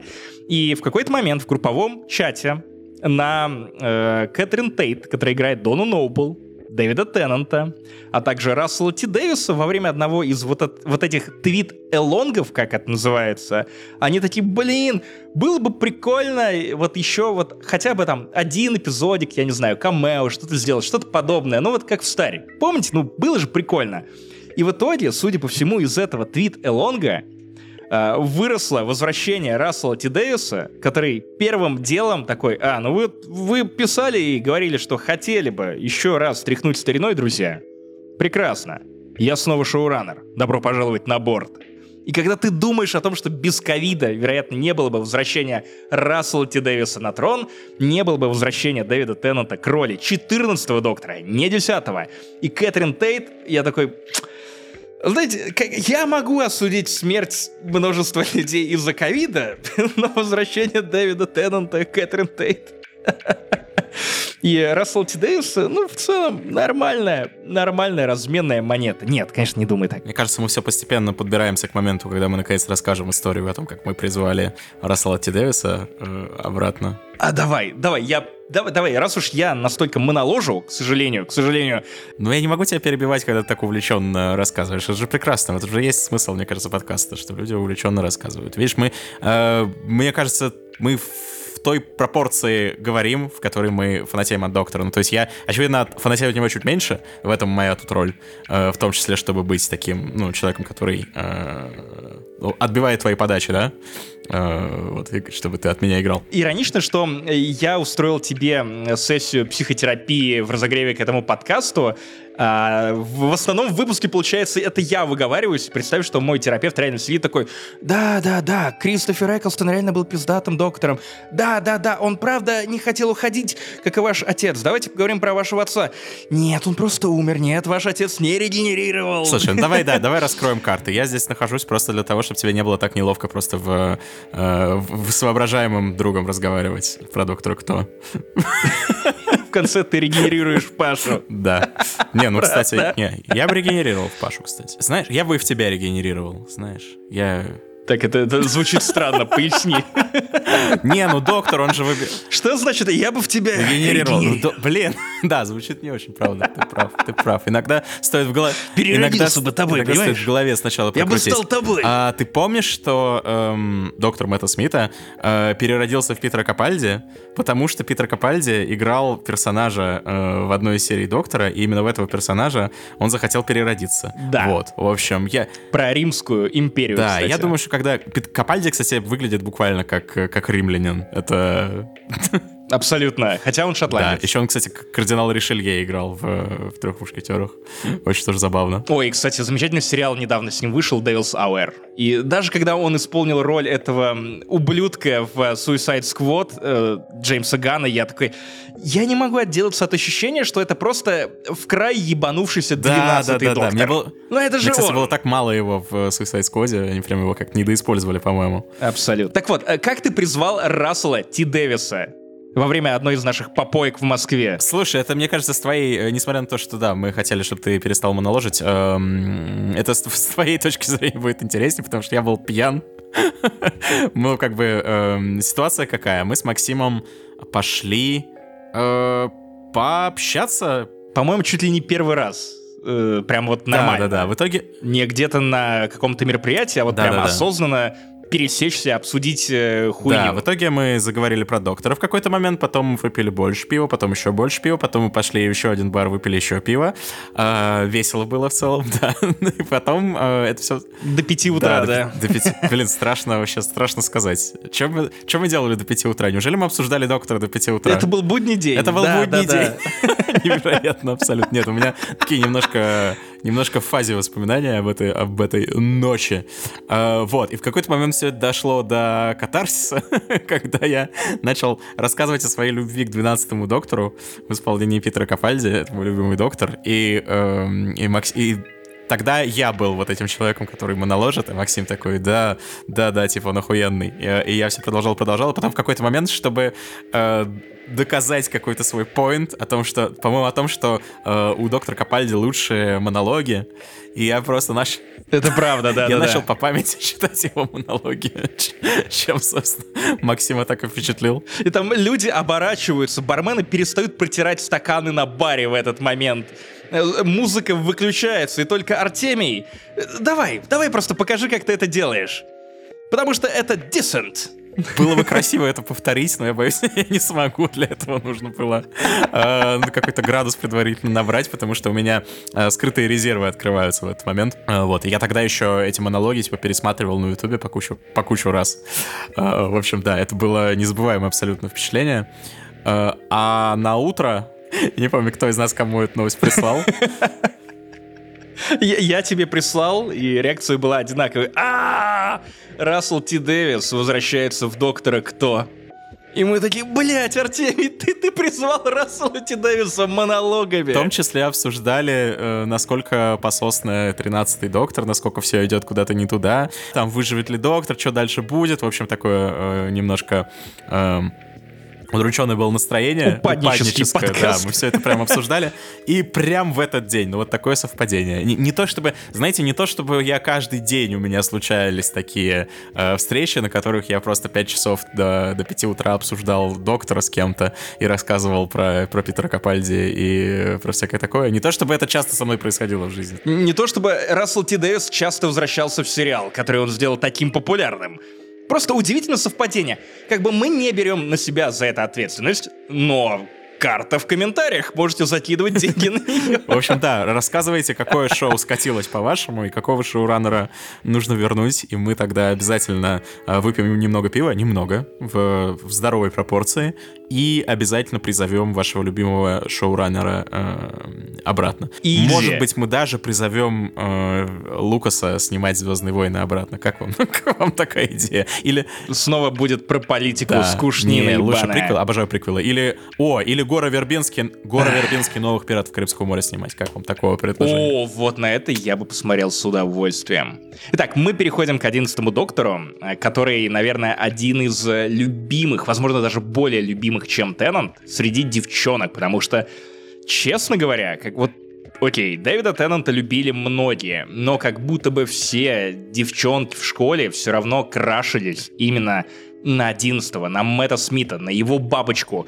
И как будто бы все, кто пытался в минимальный косплей, а- они носили этот э, феску и бабочку, потому что бабочки это круто, как и ее. Все женщины твои, невероятно. Я все, я смотрел на него, я пытался понять, в чем, черт побери, его секрет, потому что Теннант-то, по-моему, ну, то есть, я не знаю, я э, гетеросексуален, к сожалению, но, э, как бы, мне кажется, что я могу как- как-то оценить, да, мужскую красоту, я не знаю, обаяние какое-то, что такое. Мне, ну, Теннант, как бы, мне понятно, да, он действительно, ну, то есть, ну, ну да, я понимаю. Э, Мэтт Смит, ну то есть нет, он классный, но я не... Вот почему именно такое всеобщее обо- обожание женское, Смотри. я так и не понял. Доктор Мэтта Смита — это ребенок, который всегда тебя может развлечь. Он очень обаятелен, чуток. При этом у него есть грустинка, чертовщинка в глазах. Мгм. И при этом, а, учитывая, что он так похож на ребенка, а, главный мотив 11 доктора — это сказка, начиная с самой первой серии, которая, по сути, стала адаптацией Алисы в «Стране чудес», и так это шло до конца рана Мэтта Смита. А, в каждой женщине есть мать, а каждая мать хочет воспитать ребенка. И Мэтт Смит — это идеальный. Вот мы и... Я не Спасибо. Максим. Вот мы наконец-то проанализировали. Чё- Часики тикают, но он таймлорд. Наконец, Понимаешь? наконец мы, мы теперь знаем, чего хотят женщины. Наконец-то. Мэтта, Мэтта Смита. Смита. да. Особенно после Дома Да, Дракона. не то чтобы... Блин, окей, ладно, я вспомнил Дом Дракона, окей, я понимаю, да, я, я, да, я понимаю, хорошо. Немытый, грязный Мэтт Смит. А, Да, после четвертого сезона нового Доктора Кто начинается пятый сезон Доктора Кто. Новый одиннадцатый Доктор — это Мэтт Смит, новый шоураннер Стивен Моффат, который до этого писал одни из лучших серий в предыдущих сезонах, которые были standalone или two-parter ами на две части. И вот, наконец-то, человек, который одновременно будет шоуранить Шерлока в пике его славы и популярности. Он же э, шоуранит другой важнейший сериал и все делает это одновременно. К сожалению, это сказывается на качестве Тут я могу, в некоторых тут сезонах. я могу прочитать монолог, э, наконец-то. О, ну давай ты, потому что я люблю Стивена Моффата. Я считаю, что его ругают больше, чем заслуживает. У него безграничная фантазия, иногда необузданная. Но как же я люблю сезоны с 11 и 12, не меньше, чем с 9 и 10. Ну, тут мы сходимся. Э, Стивен Моффат неоднозначная фигура, мне кажется, как и в принципе, так и в истории Доктора Кто. Э, как раз э, из-за того, что он писал действительно лучшие, сам, ну, лучшие, всеми любимые, самые высокооцененные серии из э, времен, когда шоураннером был Рассел Ти Дэвис, все ожидали, что часто будет вообще разъеб. А, в итоге многих немного, скажем так, много хейтеров вообще у всего, что он снимал э, Стивен Моффат, и многие фанаты были очень рады, когда он уходил. И я отчасти их понимаю. То есть, смотри, у меня на Моффата в целом взгляд такой. А, вот претензии к Шерлоку, которые высказываются, ну, вот это знаменитое видео «Шерлок из Garbage and, and Here's Why», эм, я с ними солидарен. Меня бесил Шерлок всю свою историю. Ну, то есть я смотрел это и такой, это же булшит какой-то. Меня начинает с третьего сезона, когда я повзрослел. Да, да, ну то есть ты в какой-то момент начинаешь видеть, ну то есть окей, в первых сезонах это не так заметно, потом ты начинаешь видеть, насколько все это карточный домик, насколько там ничего не продумано, ничего не следует одно из другого. Скажем так, Артемий, я не знаю, поймешь ли ты отсылку или нет, но как будто бы Шерлок — это стекло, которое ты пытаешься потрогать, а его нет. Да. Да, да, нет, я не понял отсылку. Сейчас, стой, стой, сейчас, сейчас, сейчас. Четвертый сезон. Блин. Когда... А, э, да, точно, ever, ever. Да, Да. Я, у меня, э, знаешь, вот как Шер... Сейчас поймешь ли ты отсылку, я вытеснил из памяти этот эпизод. И поэтому мне кажется, что это был не эпизод, а собака. Восточный ветер. Да, короче. э, ну, пот- Потом уже Шерлок, да, скатился в такую парашу, что уже это заметили вообще все. Но я, не, то чтобы это как-то хорошо во мне говорило, э, мне кажется, я заметил это пораньше, меня это бесило. Э, еще, например, Стивен Моффат, если уж мы про него говорим, снял а, абсолютно, ну, ломающий мне мозг э, сериал «Дракула». Удивительный сериал. Ну, то есть, мне кажется, вот э, Дракула — это такой микрокосм вообще Моффата, потому что, как по мне, в Дракуле сильная довольно первая серия. И я ее Геттиса. посмотрел, и Геттиса. Ну, это два сфага пара. Я посмотрел первую серию и такой, ну, нет, я не скажу, что это как шедевр был. Но это выглядело как первая серия нормального сериала про Дракулу. То есть я такой, окей, I'm, I'm interested, I'm hooked, окей. Потом вторая серия, которая уже оставляет у тебя кучу вопросов. И потом третья серия, которая просто термоядерный пиздец. Я не смог досмотреть, я сдался на 20-й минуте. Я досмотрел, но ты знаешь, я очень тебя понимаю, потому что я помню, мы с девушкой смотрели, и мы в какой-то момент просто начали, типа, ржать. То есть мы перестали даже вникать в текст, который они озвучивают. То есть мы просто смотрим и такие лежим, типа, ржем. Потом кто-то посмотрел на экран, такие, господи, там вот эта хуйня происходит. Типа, я не верю, что это... Я не верю, что это реально происходит. Ну, короче, полная, полный бред, полная жесть. И вот такой сериал. А, но при этом отнимает ли это у умов это то, что он умеет делать классно, то, что он умеет... эм, ну, это популярное мнение, что он маленькие истории, ну, какие-то вот, вот, допустим, как первая серия Дракулы, да, она как бы замкнута в себе, и она работает окей. Но потом ты смотришь на его общий замысел и понимаешь, что это какая-то хуйня бессвязная. Как и с Шерлоком, кстати. Там просто первые, э, первые серии были э, как раз завязаны на себе, а когда это начало выстраиваться типа в, в общий нарратив, э, и это стало занимать центральную часть, С пришитыми белыми Да. нитками злодеями, которые потом... Кстати, этот ход потом повторили в современном Джеймсе Бонде, Да. где э, в спектре такие, а все это время это был я! Да, да, И ты да. такой, да, блядь, нет, мы знаем, что нет. да, И с четвертым сезоном Шерлока та же хрень. Короче, к чему я веду? К тому, что а, если бы я всерьез воспринимал, опять же, слишком всерьез воспринимал Доктора, как мы обсуждали, а, меня бы, наверное, он выбесил точно так же его сезоны.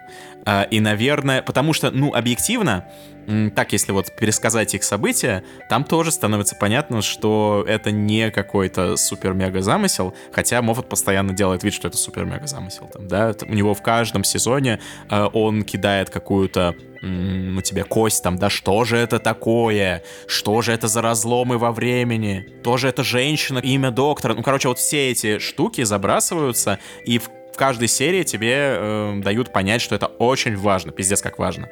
А, а потом доходит дело им до разрешения вот этого всего, и оно как бы, ну, не особо имеет смысл, скажем так, сформулирую так. Но при этом как же увлекательно, как же за этим да, следить. Я, я, я с такой радостью покупался на каждый вот этот мистери бокс, потому что Стивен Моффат — это британский Джей Джей Абрамс.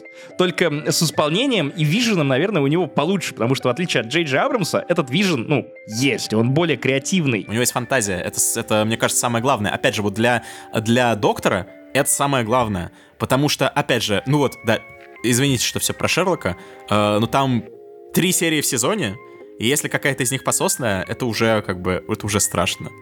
Третий сезон Да, если там три серии пососных, как в четвертом, то как бы, магия разрушается.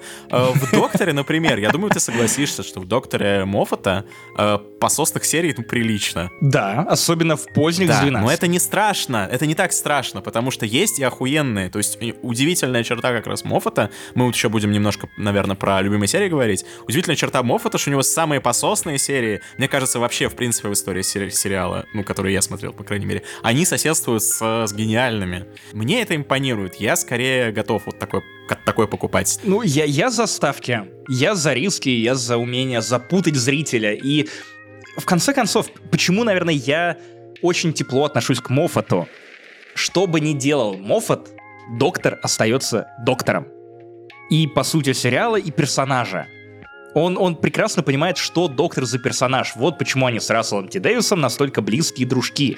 И вот почему со стопроцентной вероятностью Моффат будет писать сценарии для нового доктора, Опять же, потому что когда ему не нужно тащить на себе весь сюжет, он может просто сесть, расслабиться, написать классный one-shot. Придумать что-то прикольное, да. Он был бы, кстати, охрененным. Да, в этом его, в этом его сила. Мне кажется, именно Моффат и именно Доктор — это идеальный fit. То есть они, э, то есть Моффат не работает без доктора, как будто. То есть он с другим материалом плохо для меня работает. То есть когда это Шерлок, э, и это все реально должно иметь смысл. Ну, то есть ты не можешь смотреть сериал, блин, про Шерлока Холмса и вообще забить на все, ну, ну на, на, на, э, на то, что это не имеет никакого смысла. Ну, просто невозможно. Ну, то есть сериал не, не так сделан. Или Дракула, да, там Дракула, не знаю, э, про, про этого Дракулу ты дальше не будешь снимать, потому что этот Дракула испорчен. И этот Шерлок испорчен вот этими странными сценарными решениями решениями, поэтому никто не снимает там пятый сезон, несмотря на то, что... Я, кстати, думаю, что пятый сезон Шерлока как раз снимут когда-нибудь, и не потому что сезон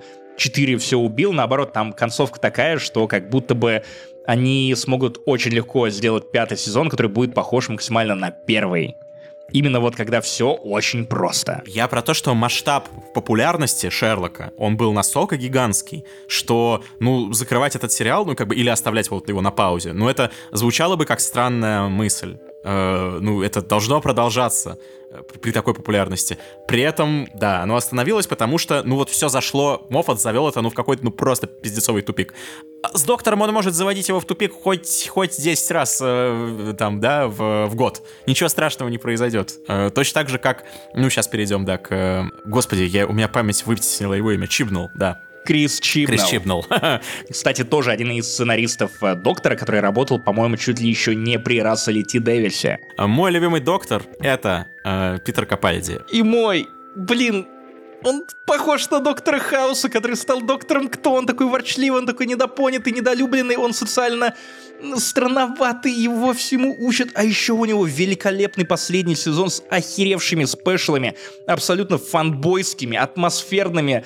И мне так нравится все, что делает Моффат с 12-м доктором. Особенно вот я не знаю, Капальди просто великий актер, лучшие монологи, лучшие сцены. Моя самая любимая серия за весь сериал, об этом тоже чуть-чуть попозже. Блин, я надеюсь, что это не так, что у меня. Ну, окей, у меня... я думаю, у меня Basic Beach выбор. Э, я думаю, мы все понимаем, о какой серии мы говорим.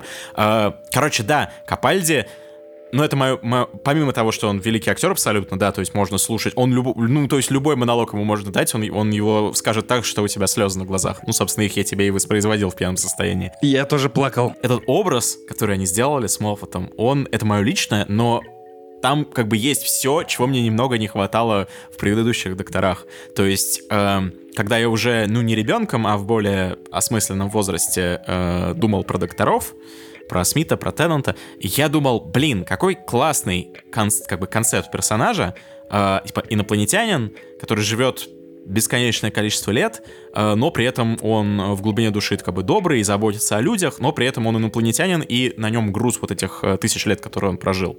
И мне немного этого не хватало частенько в э, Теннанте и Смите, может быть, даже потому, что они, да, визуально видят, выглядят э, очень молодо, и тебе, э, ну, дополнительный барьер тебе, чтобы мозг обманывать, чтобы представлять вот это.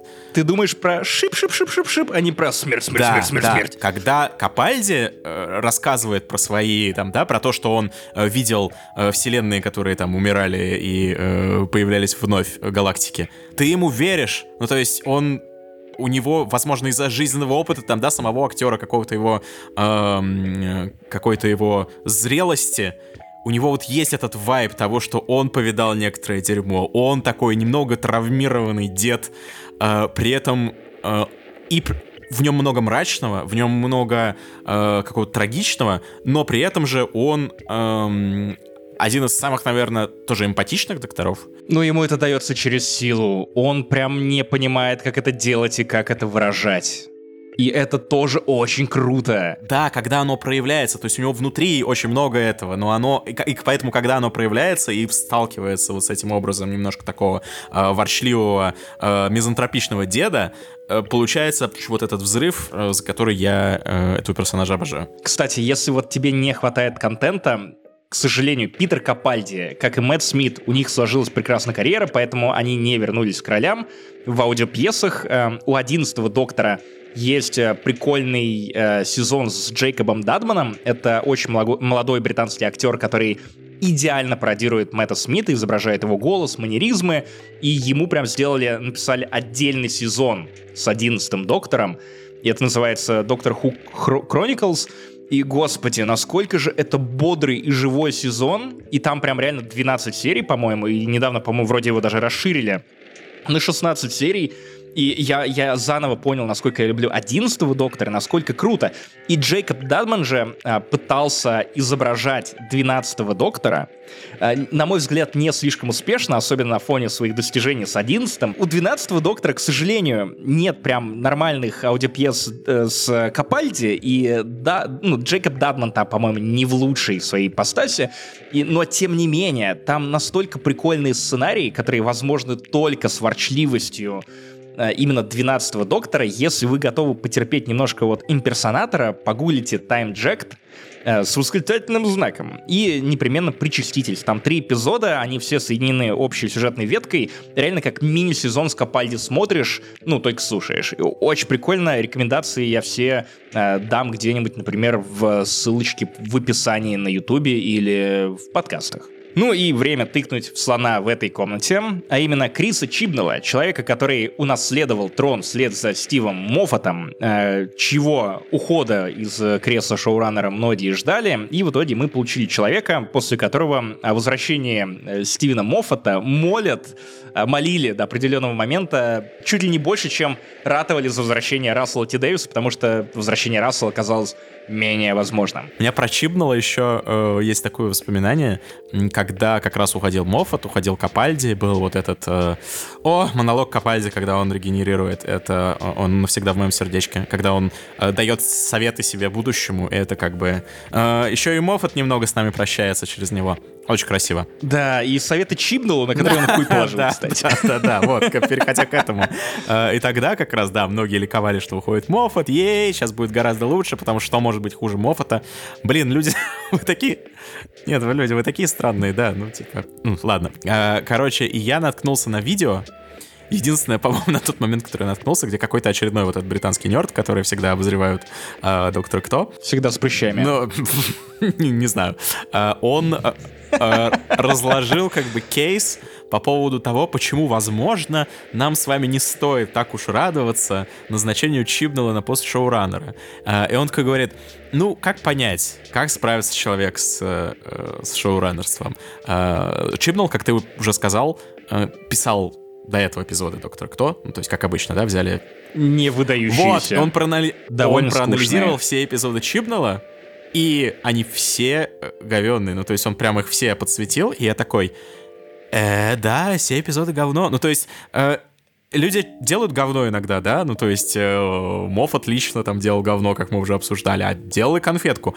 Но когда все, что ты делал, когда твоя работа была сценарист Доктор Кто, так производить говно. все, что ты там сделал, это говно, ну, как бы это как будто намекает на, э, на то, чем ты будешь заниматься дальше. Остановился, синизатор! Да. В общем, я... э, ну, я это посмотрел, я, конечно, такой... Ну, аргументы, да, убедительные, но не будем э, заниматься каким-то, да, думерством. Будем верить, что все будет хорошо. При этом начиналось очень бойко, то есть в момент, когда объявили, что новым доктором станет женщина, я на тот момент еще не смотревший доктор подумал, что это охренительно в стиле доктора. Это сериал, опять же, который перезабретает себя регулярно, и никто никогда не говорил, что доктор не может быть женщиной. Тем более, мастер же стал женщиной и оказалось, оказался охренительным, ну, мастером, миссия. И в итоге логично же сделать это просто с доктором, чтобы показать тебе другую перспективу. Ведь с женщиной-доктором можно придумать столько классных ходов, а, поменять привычную динамику сериала, ревитализировать то, что стало увидать при последних сезонах э, Стивена Моффата, который, ну, очевидно, он занимался всем этим больше шести лет, там, по-моему, семь лет с учетом спешалов. Он подвыгорел, подисписался. Ты когда-нибудь задумался о том, что если воспринимать историю Доктора Кто, типа, как ну, как буквально набор событий, да, то есть э, не обращая внимания на то, что там меняли шоураннеры, шли года, получается, что доктор мог в любой момент переродиться в кого угодно. В кого угодно. И у него было... В том числе в Да, и у него было 13 случаев, когда он вставал, типа, перед распутьем и э, думал, в кого бы мне переродиться, типа, любой, любой вариант. И он всегда, а, белый мужик, белый мужик, белый мужик, белый мужик, белый мужик, И белый мужик, рыжий. белый мужик. Мне кажется, ну, то есть, мне кажется, я, если бы я м, перерождался, то как доктор, э, да, ну, я уже сказал, что я переродился в тебя, нет, э, это, это уже понятно. Спасибо, I guess. Короче, мне кажется, я бы разу на третьем, четвертом, ну, то есть мне бы уже пришла в голову идея переродиться в женщину, да? Ну, типа, А что, если стать да, ну, собакой? типа чисто из интереса. Ну, то есть, чтобы, чтобы 13 раз подряд. Ну да, ты инопланетянин асексуал. Но тем не менее, ну иногда же прикольно сделать Да, вот, я о том и вот говорю, так Максим. вот. Ну, то есть не настолько не хотеть пробовать новое, ну, то есть это, это так странно. Но при этом, кстати, Чибнал постфактум в серии, которую ты уже заявлял, частично объяснил, что на самом-то деле был не совсем так. И Джоди Уитакер не первая женщина-доктор. Ой, ну да, коне- конечно. Просто о других да, мы да, забыли. да, да. Или мы Да, не но знали. это уже спойлеры пошли к, то- к той самой э, замечательной серии. Ну и, скажем так, я очень рад был Джоди Уитакер, это замечательная актриса, и, опять же, из-за того, что вся британская школа актерства — это одна сплошная коммуналка, причем не очень такая масштабная, то есть доктора регулярно устраивают кроссоверы за рамками докторов. Ну, то есть, у, 10 и 13 доктор в одном сериале? Как это называется? Это называется Broadchurch. Кто же его шоураннер? Крис Чибнелл. И Крис Чибнелл реально написал великолепную детективную историю. По крайней мере, первый сезон там чудесный. Дальше пошло чуть хуже, но это все еще не, не доктор кто эпохи Чибнелла. Это просто человек, не заточенный под, э, под эпичные sci-fi истории. Хотя он фанател от этого с детства, как и предыдущие шоураннеры. То есть ты вот говорил о том, что, кажется, Моффат не очень заточен под реалистичные истории, завязанные на детективе. Ну вот, с Чибнеллом все наоборот. То есть он, он слишком То есть скучный вот бы просто можно было оказался. бы поставить двух шоураннеров на сезон. То есть он, да, он не смог ничего придумать. в этом есть смысл, то есть он оказался очень скучным и логичным, и, возможно, это и привело его к идее э, навалить, навалить то, что не кучу нужно лора было про доктора, объяснять. да, который меня абсолютно никто не просил. Ну, то есть он, видимо, посмотрел такой, так, ну у нас сериалу уже 60 лет, а мы даже не объяснили, откуда взялся доктор и кто вообще, его, не знаю, его родители. Да? Надо это срочно-срочно вписать. То есть ему даже, видимо, не пришло в голову, что э, люди до него по какой-то причине не трогали это. Это, на самом деле, моя м, одна из любимых, э, одна из любимых тем. Например, э, Джордж Лукас, которого я безумно уважаю как э, именно вот творческого человека, который придумывает штуки, э, он не раз говорил о том, что он ввел запрет э, на то, чтобы как-либо исследовать Бэкстори Йоды, Йоды? потому что человек, черт побери, он понимает, как это работает. Он понимает, что некоторым персонажам просто это не нужно. И не то, что не нужно, а оно их сломает, испортит. Поэтому я на самом деле из Мандалорца в какой-то момент выключился, потому что тот факт, что существо, которое... Я, я даже, если честно, не рассказываю мне, я не знаю, в чем там дальше сюжет. Я бросил его на первом сезоне. Первый сезон классный, дальше все хуже и я хуже. Я так и слышал, да. Короче, то, что существо, которое из той же расы, что и Йода, в младенчестве, э, значит, обладает э, гигантским, гигантской силой, да, двигает там скалы и так далее, мановением руки, оно для меня убивает немного су- суть Йоды, потому что суть Йоды в том, что ему, блин, 900 лет, и он умеет делать какие-то невероятные вещи, и ты даже не знаешь почему, но предполагаешь, что потому что он ну, настолько мудрый и настолько овладел этим всем, да, что он, э, ну, как бы вознесся немного над, над, э, над всеми остальными. И тут спустя там 20 лет ты узнаешь, что нет, нет, на самом деле просто вот эти чуваки, да, с зеленые с ушами, просто они особенные. Э, Куда делась Йода? Да, да, да. Ну, в общем, Лукас такие вещи понимает, то есть он понимает, как история работает. Э, а Дисней, вот, ну, в какой-то мере не понимают. И также, мне кажется, да, с Чибнулом, то есть э, все люди до него понимали, что этого делать не надо. И почему? А он, блин, не понимает. Ну, вот, да, здравствуйте, имеем, что имеем. Это, кстати, во многом произошло от отчаяния, ведь Крис Чибнелл хотел ворваться в Доктора буквально с ноги. В чем была, была суть и в чем его была задумка первого сезона с Джоди? То, что, пожалуйста, первая женщина-доктор, а теперь все новое, никаких старых докторов, никакого мастера, только новые враги, новые существа, новые сеттинги, все новое, крутое. А еще у нас появляется больше социальной драмы, больше исторического подтекста, больше встреч с удивительными историческими личностями, а, больший уклон на то, что релевантно новому поколению зрителей прямо сейчас, например, ЛГБТ, например, феминизм. А, вот, например, с э, Розой Паркс эпизод, кстати, не самый плохой, но и не самый выдающийся. Но в итоге, отринув все старое, он не построил ничего нового, прикольного. Первая серия с 13-й докторкой, ну, честно говоря, скорее всего, это лучшая история, рассказанная в контексте 13-й докторки, не считая там Spyfall, который пародия на э, Джеймса Бонда и всю вот эту шпионскую историю. После первого сезона, который встретили, мягко говоря, очень прохладно, Чибнул такой, блять, ну, походу, все-таки надо возвращать. Поэтому вот вам мастер, вот вам далики, вот вам еще куча кринжа. Сейчас я вам еще навалю, все объясню по поводу э, того, что там было Мне с нравится, доктором. как твоя интерпретация, типа Чибнул попытался э, протолкнуть эту кучу кринжа, типа так, чтобы ее не заметили в перечислении. То есть такой, фанаты, смотрите, вот вам далики, вот вам мастер, так и было. куча кринжа, э, и еще и фанаты такие, так, кажется, какая-то наебка здесь. Что-то еще было, стой, от, отмотай на одну назад. Что там было? Он говорит, далеки, не-не-не, вот после этого. Куча кринжа. Вот.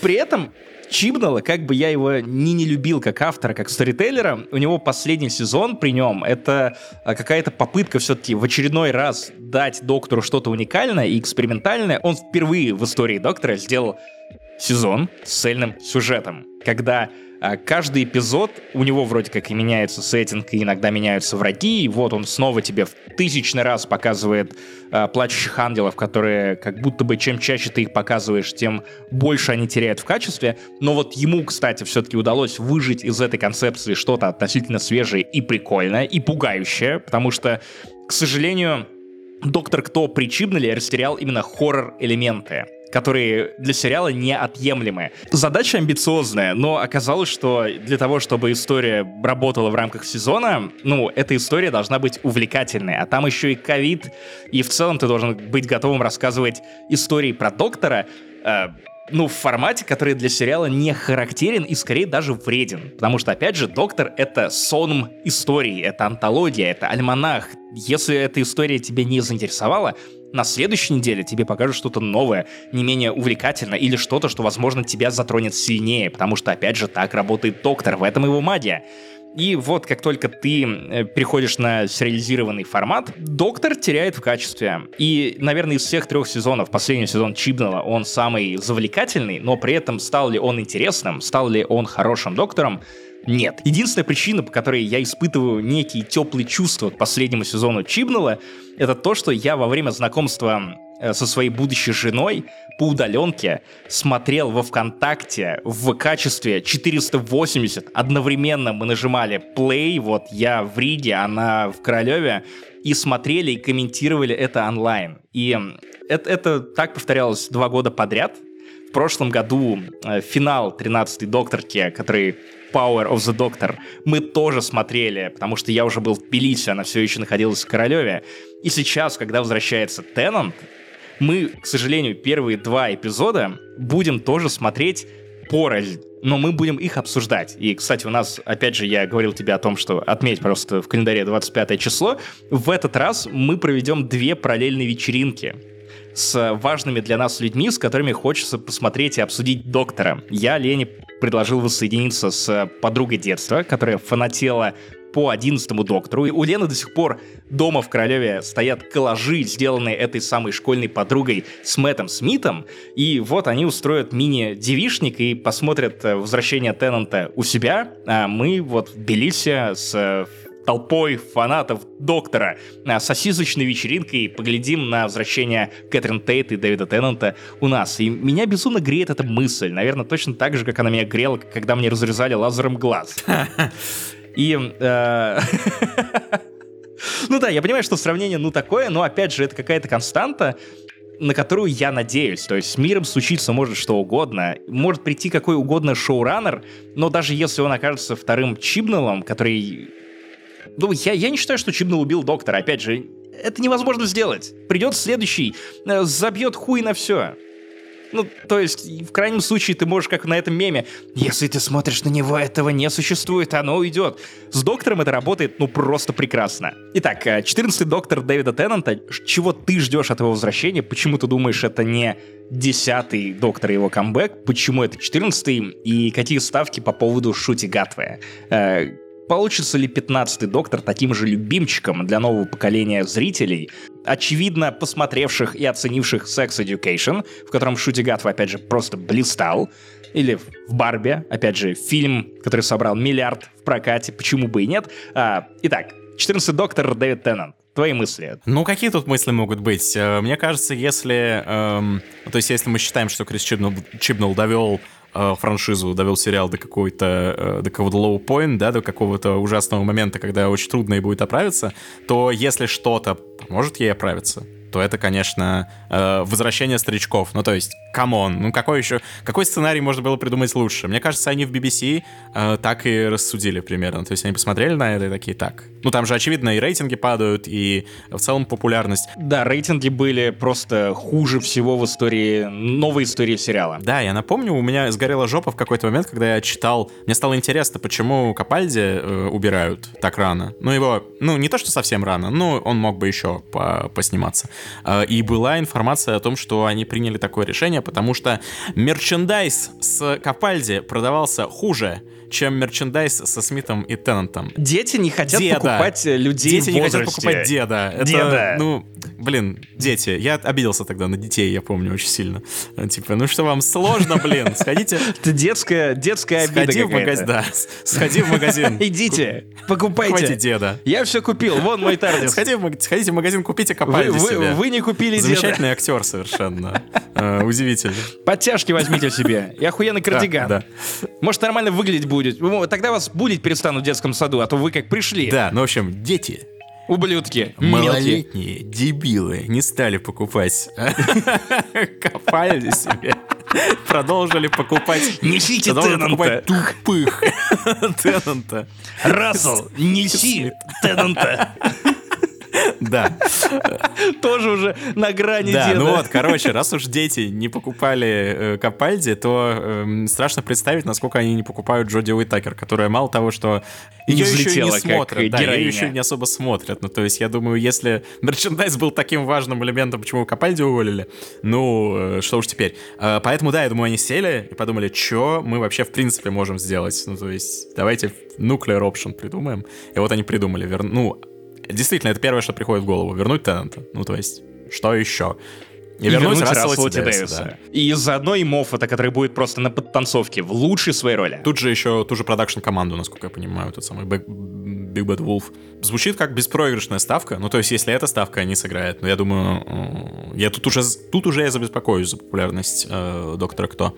Потому что, опять же, знаешь, э, возвращаясь к сравнениям с MCU, у меня было про MCU ровно такое же ощущение, кстати, как про Доктора еще несколько лет назад. У меня было ощущение, что это Джиггернаут, который uh, here to stay, и который уже, сколько ты не выпустишь uh, среднего контента, уже ничего не поделаешь. То есть это с нами навсегда.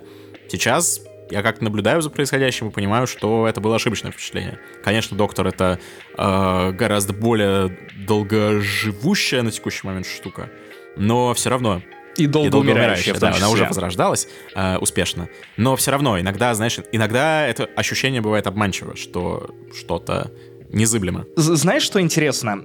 Рассел Ти Дэвис прямо сейчас, ну, он и до этого давал интервью про то, что доктору Кто нужно стать как MCU. И это почти дословная цитата, и он много раз это повторял, и там свежих интервью в том числе. А, то есть э, он описывал мощь и привлекательность MCU в том, что это проект, в котором, возможно, куча спин которые каждый из них будет интересен сам по себе. И э, прямо сейчас, если я правильно понимаю, вот он, если обращал внимание на его Инстаграм, он последние, сколько там, 3-4 недели пишет про Хуниверс. И это новое название для всех проектов в рамках инициативы «Доктор Кто». Очень звучное название, я скажу. Кстати, просто правда. Оху- я, я, я когда услышал такое, да, это очень просто, но охуй, охуительно. Охуительно.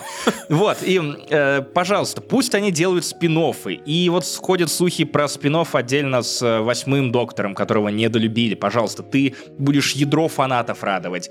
Э, вот тебе, пожалуйста, наверняка про эту новую спутницу Руби, которая будет сопровождать Шути Гатву, 15-го доктора, в их новых приключениях. И многие уже заранее крестили Руби новый Роуз. Ну и плюс имена похожи. Опять блондинка, опять э, очень молодая девушка и, очевидно, скорее всего, обаятельная с какими-нибудь приколами, в которую ты сможешь влюбиться заранее. И лично я влюбился уже просто по вот этим фоткам со съемочной площадки, где Шути Гатва, сука, стильный как пиздец. Он реально, он из всех докторов, как будто бы он сам себе дел, делал этот гардероб, и, видимо, э, с приходом Рассела Ти Дэвиса и популярностью Sex Education они наконец-то оценили важность костюмеров, что все должны выглядеть охренительно и выбиваться. В Sex Education у всех классные запоминающиеся наряды, собственная палитра. И ты смотришь на кадры с 15-м доктором такой, господи, боже мой, насколько ты, блядь, стильный.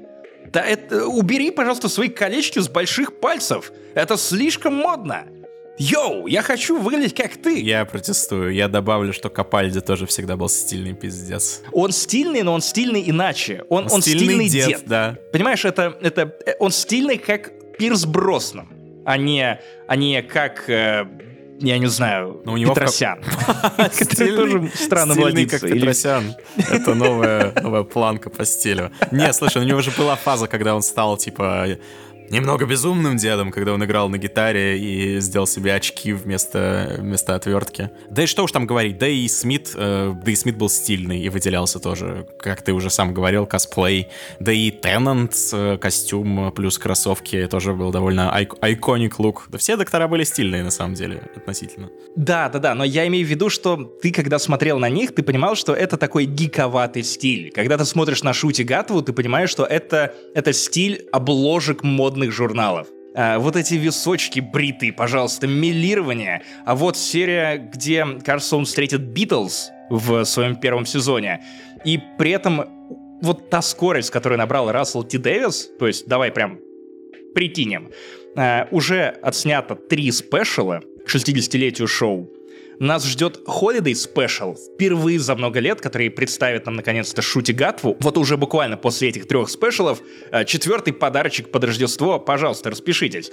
Уже отснят и на продакшене первый сезон Шути, и прямо сейчас снимается второй сезон Шути Гатвой.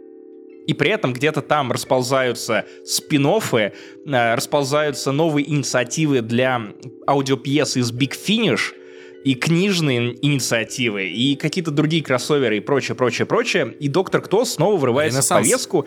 Э, именно таким образом, Ренессанс, да, его настолько много Доктора в моей ленте не было уже много лет, сериал при этом даже не вышел. Когда выходил последний сезон с 13-й Докторкой, Ну, простите, его никто, кроме меня и, кажется, Миши Шевкуна, и не обсуждал. Ну, то есть, два последних человека на этой вечеринке, которые такие, ха-ха-ха, они не знают, что мы тоже быдло. И вот это все. Единственное, о чем стоит беспокоиться, что может пойти не так, это э, будут ли дети покупать шутигатву в достаточном количестве. Вот вопрос. Если будут, то это возвращение... Опа!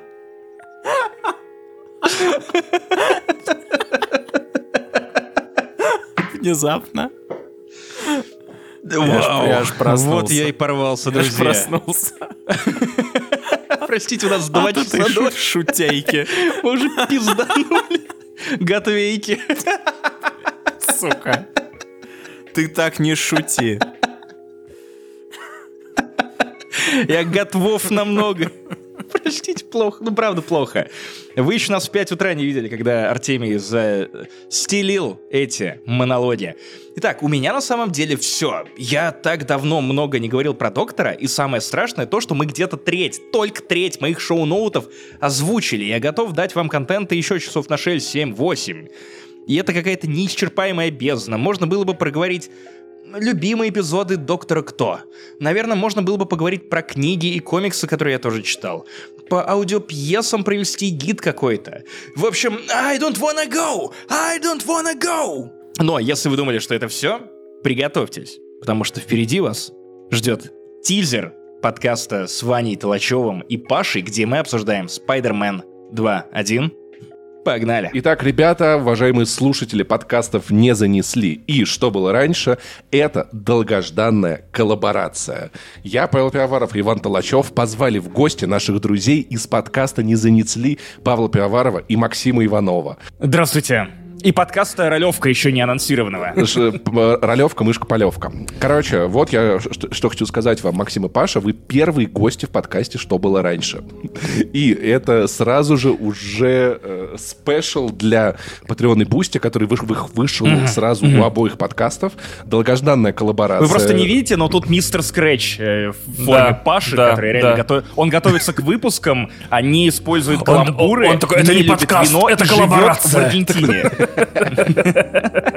Это кроссовер, как в комиксах. Да-да, и во все игры играет первым, вот вообще первым делом. Короче, вы слушаете этот спешл, потому что подписаны на один из двух подкастов. Дело в том, что Максим предложил мне обсудить э, со спойлерами Человека-паука, а мы с Ваней уже собирались обсудить со спойлерами Человека-паука, и мы решили, а почему бы не объединить наши силы, как людей молодых, талантливых, любящих Человека-паука в том или ином виде, вот, и, наконец-то, разъебать эту либеральную агитку. Погоди, это Человек-паук, потому что я готовился к Алану Вейку. Нет, это Человек-паук, да. Нет, погоди, э, ты сейчас прикалываешься. Нет, ты прикалываешься. Нет, это выпуск про Человека-паука. Ты что, Максим? Ты орешь. А, нет, у меня все шоу-ноуты про Алана Вейка. Э, Ага. Давай, бли, да- Про темную сущность, давай про... ближе к делу. а, У меня не осталось времени Я для не твоих прошел шуток. Человека-паука, пацаны. Серьезно? Да. У меня все, я готов А я сидел, писал про Человека-паука. Целый выпуск. А я думал- Ну что, получается, у нас будет кроссовер? Расслабьте, расслабьте булки, блядь. Да, конечно, я готов по Человеку-пауку. Вот, я даже зашел в Телеграм и вижу, что вот, вот, вот Максим сам предложил. Вань, ты расслабился, ты очень сильно расслабился. Короче, Да, если я вдруг... с Максимом много не записывался, я отвык от всех этих штуковин, действительно. Если вдруг вы не прошли Человека-паука, то, ребят, надо проходить. Если у вас нет консоли, на которой вам надо проходить Человека-паука, ее надо купить. В чем вообще проблема? Как не, не- не иметь э, PS5 и быть геймером в 21 веке? И я хотел начать сразу с сильного тейка. Давай, давай. Потому что во всех, во всех подкастах, где я так или иначе упоминал Человека-паука, я ругался на эту либеральную агитку. И, пацаны, я подловил ее, я подловил ее на двойных стандартах. И я был очень доволен в этот момент. Я напомню, Так. что прикол э, Человека-паука, особенно, э, не знаю, вы комиксы читали, я комиксы не читаю. Я человек интеллигентный, я сразу играю в видеоигры и смотрю кино от Марвел. э, Без вот этого промежуточной стадии. Поэтому ты кайфанул от Человека-паука 2. Да. Чем ты начитаннее, тем хуже эта игра. Э, А чем ты насчитаннее, тем лучше. Я много считаю, понимаешь, я человек такой. И Цифра я 2 в названии. В этой видеоигре есть вот этот нарратив о том, что на самом деле все злодеи, они хорошие.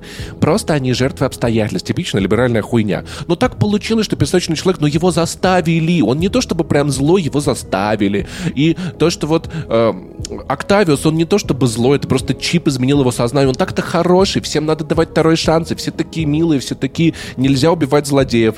Но в тот момент, когда Майлз Моралес падает на арену к Мартину Ли, и, и говорит Мартину, Мартин, сколько ты убил людей? Мартин Ли отвечает, схваченный в плен э, вот этим вот, значит, э, Крейвеном. охотником Крейвеном, да, его заставили сражаться на этой арене. Долгое время Мартин Ли говорит, у меня не было выбора. И Майлз Моралес, нету, выбор есть всегда вообще-то. Я такой, да ты охуел? Да ты черт, блядь, в смысле выбор?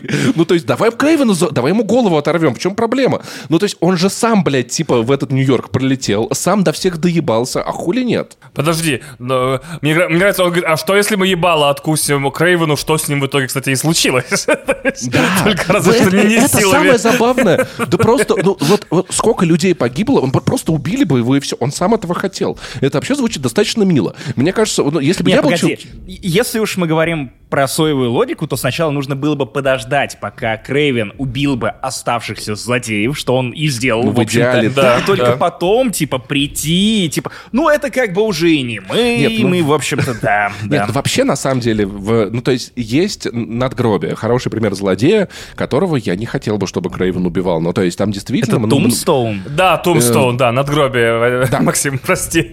Э, В этой игре у нас нет бригадира. Или пацаны, это последний, возможно, последний AAA, переведенный на мой родной язык. Я не мог эту возможность упустить. Поэтому у нас тут надгробие, бригадир Паш, и... там есть локализация на армянский. Нет. Вау. А, ну ты настолько... Не-не-не, я еще нет. Я, ара, э, че, че, чех, перец.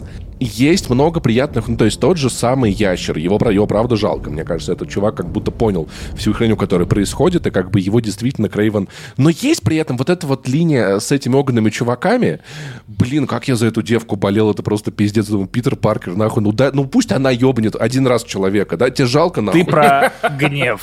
Да. Рейс, которая... Видимо, да. Наверное, я забыл, как, как, как у нас ее зовут. Э, офицер, э, в- которая была в первой части, Вань, напомню. Вот, Вонаби, офицер Вонаби. Это Ватанаби, ладно. Ватанаби, да-да-да. Да пусть она ёбнет Юрий его, тебе что, Ватанаbe, жалко, да. что ли?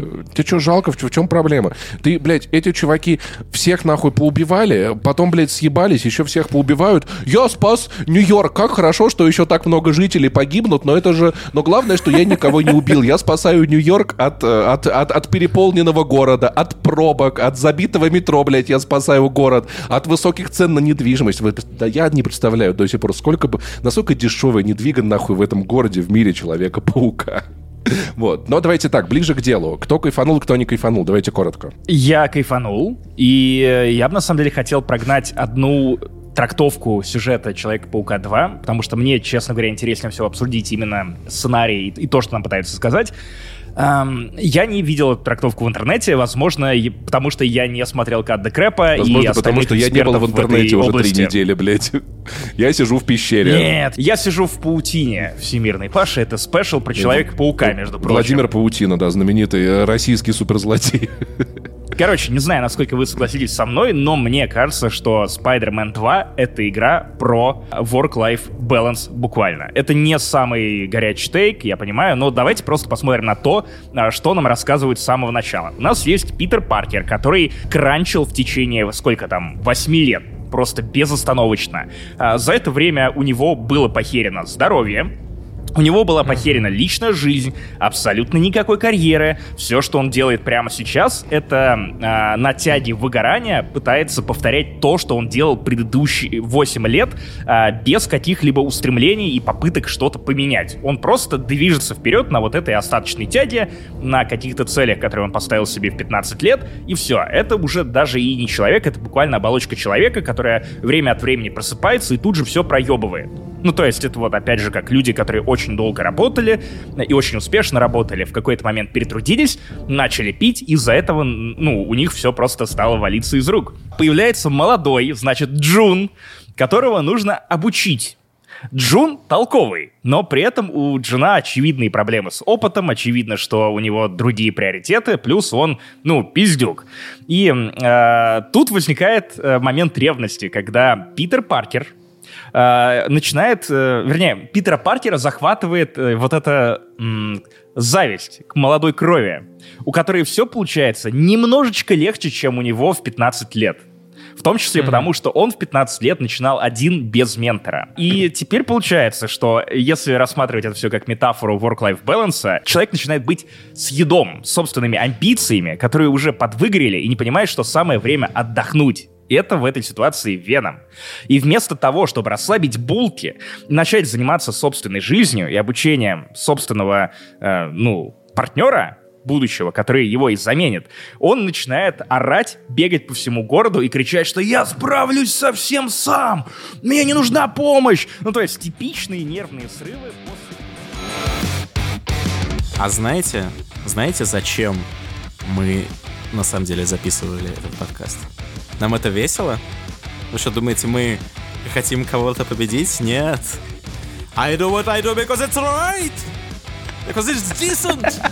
And above all, it's kind. Just that. It's kind. Ты открыл Если мы, шпаргалку, да? законч- если мы закончим подкаст Good People Will Die. Но, но нам придется. Good People Will Die, если вы не поддержите нас на Патреоне и Бусти, где опять же очень много контента, и Финляндии не существует, наше конспирологическое шоу возвращается как никогда прежде в лучшей своей форме. Пожалуйста, заодно Крепота, подкаст, где мы зачитываем наши любимые страшные истории и попутно их комментируем. И, в общем, много всего, вплоть до шатаутов, которые мы будем озвучивать уже в подкасте с Пашей «Друзья». Пожалуйста, э, приходите, э, пишите про нас в комментарии в iTunes, э, где бы вы нас не слушали, советуйте друзьям, или подписывайтесь на Яндекс Музыки, да, мы там тоже есть. В общем, Не забывайте покупать Шути Гатву и Питера Капальди, если еще найдете.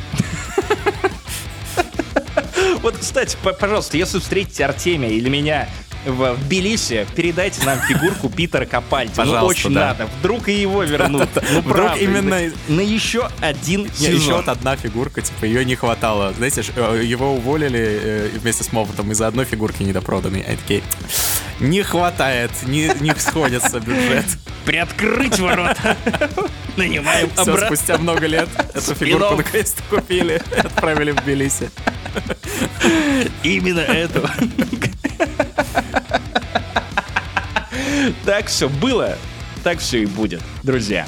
А, Артемий Леонов, э, который скоро, видимо, правда, от э, ощущения двух часов Это ночи капец. регенерирует в Мы, меня. главное, мы договорились. Смотрите-ка, это сетап пэй Э, Максим Иванов, который скоро регенерирует в Артемия Леонова. Я польщ- я польщен. Я польщен. А, Подписывайтесь на Артемия, ждите наш совместный подкаст «Ролевка», где мы, уже мы уже записали пилотный выпуск, его хватит на 4 часовых эпизода. В общем, будет интересно, ждите. Тильзеры, тильзеры, тильзеры, сплошные тильзеры.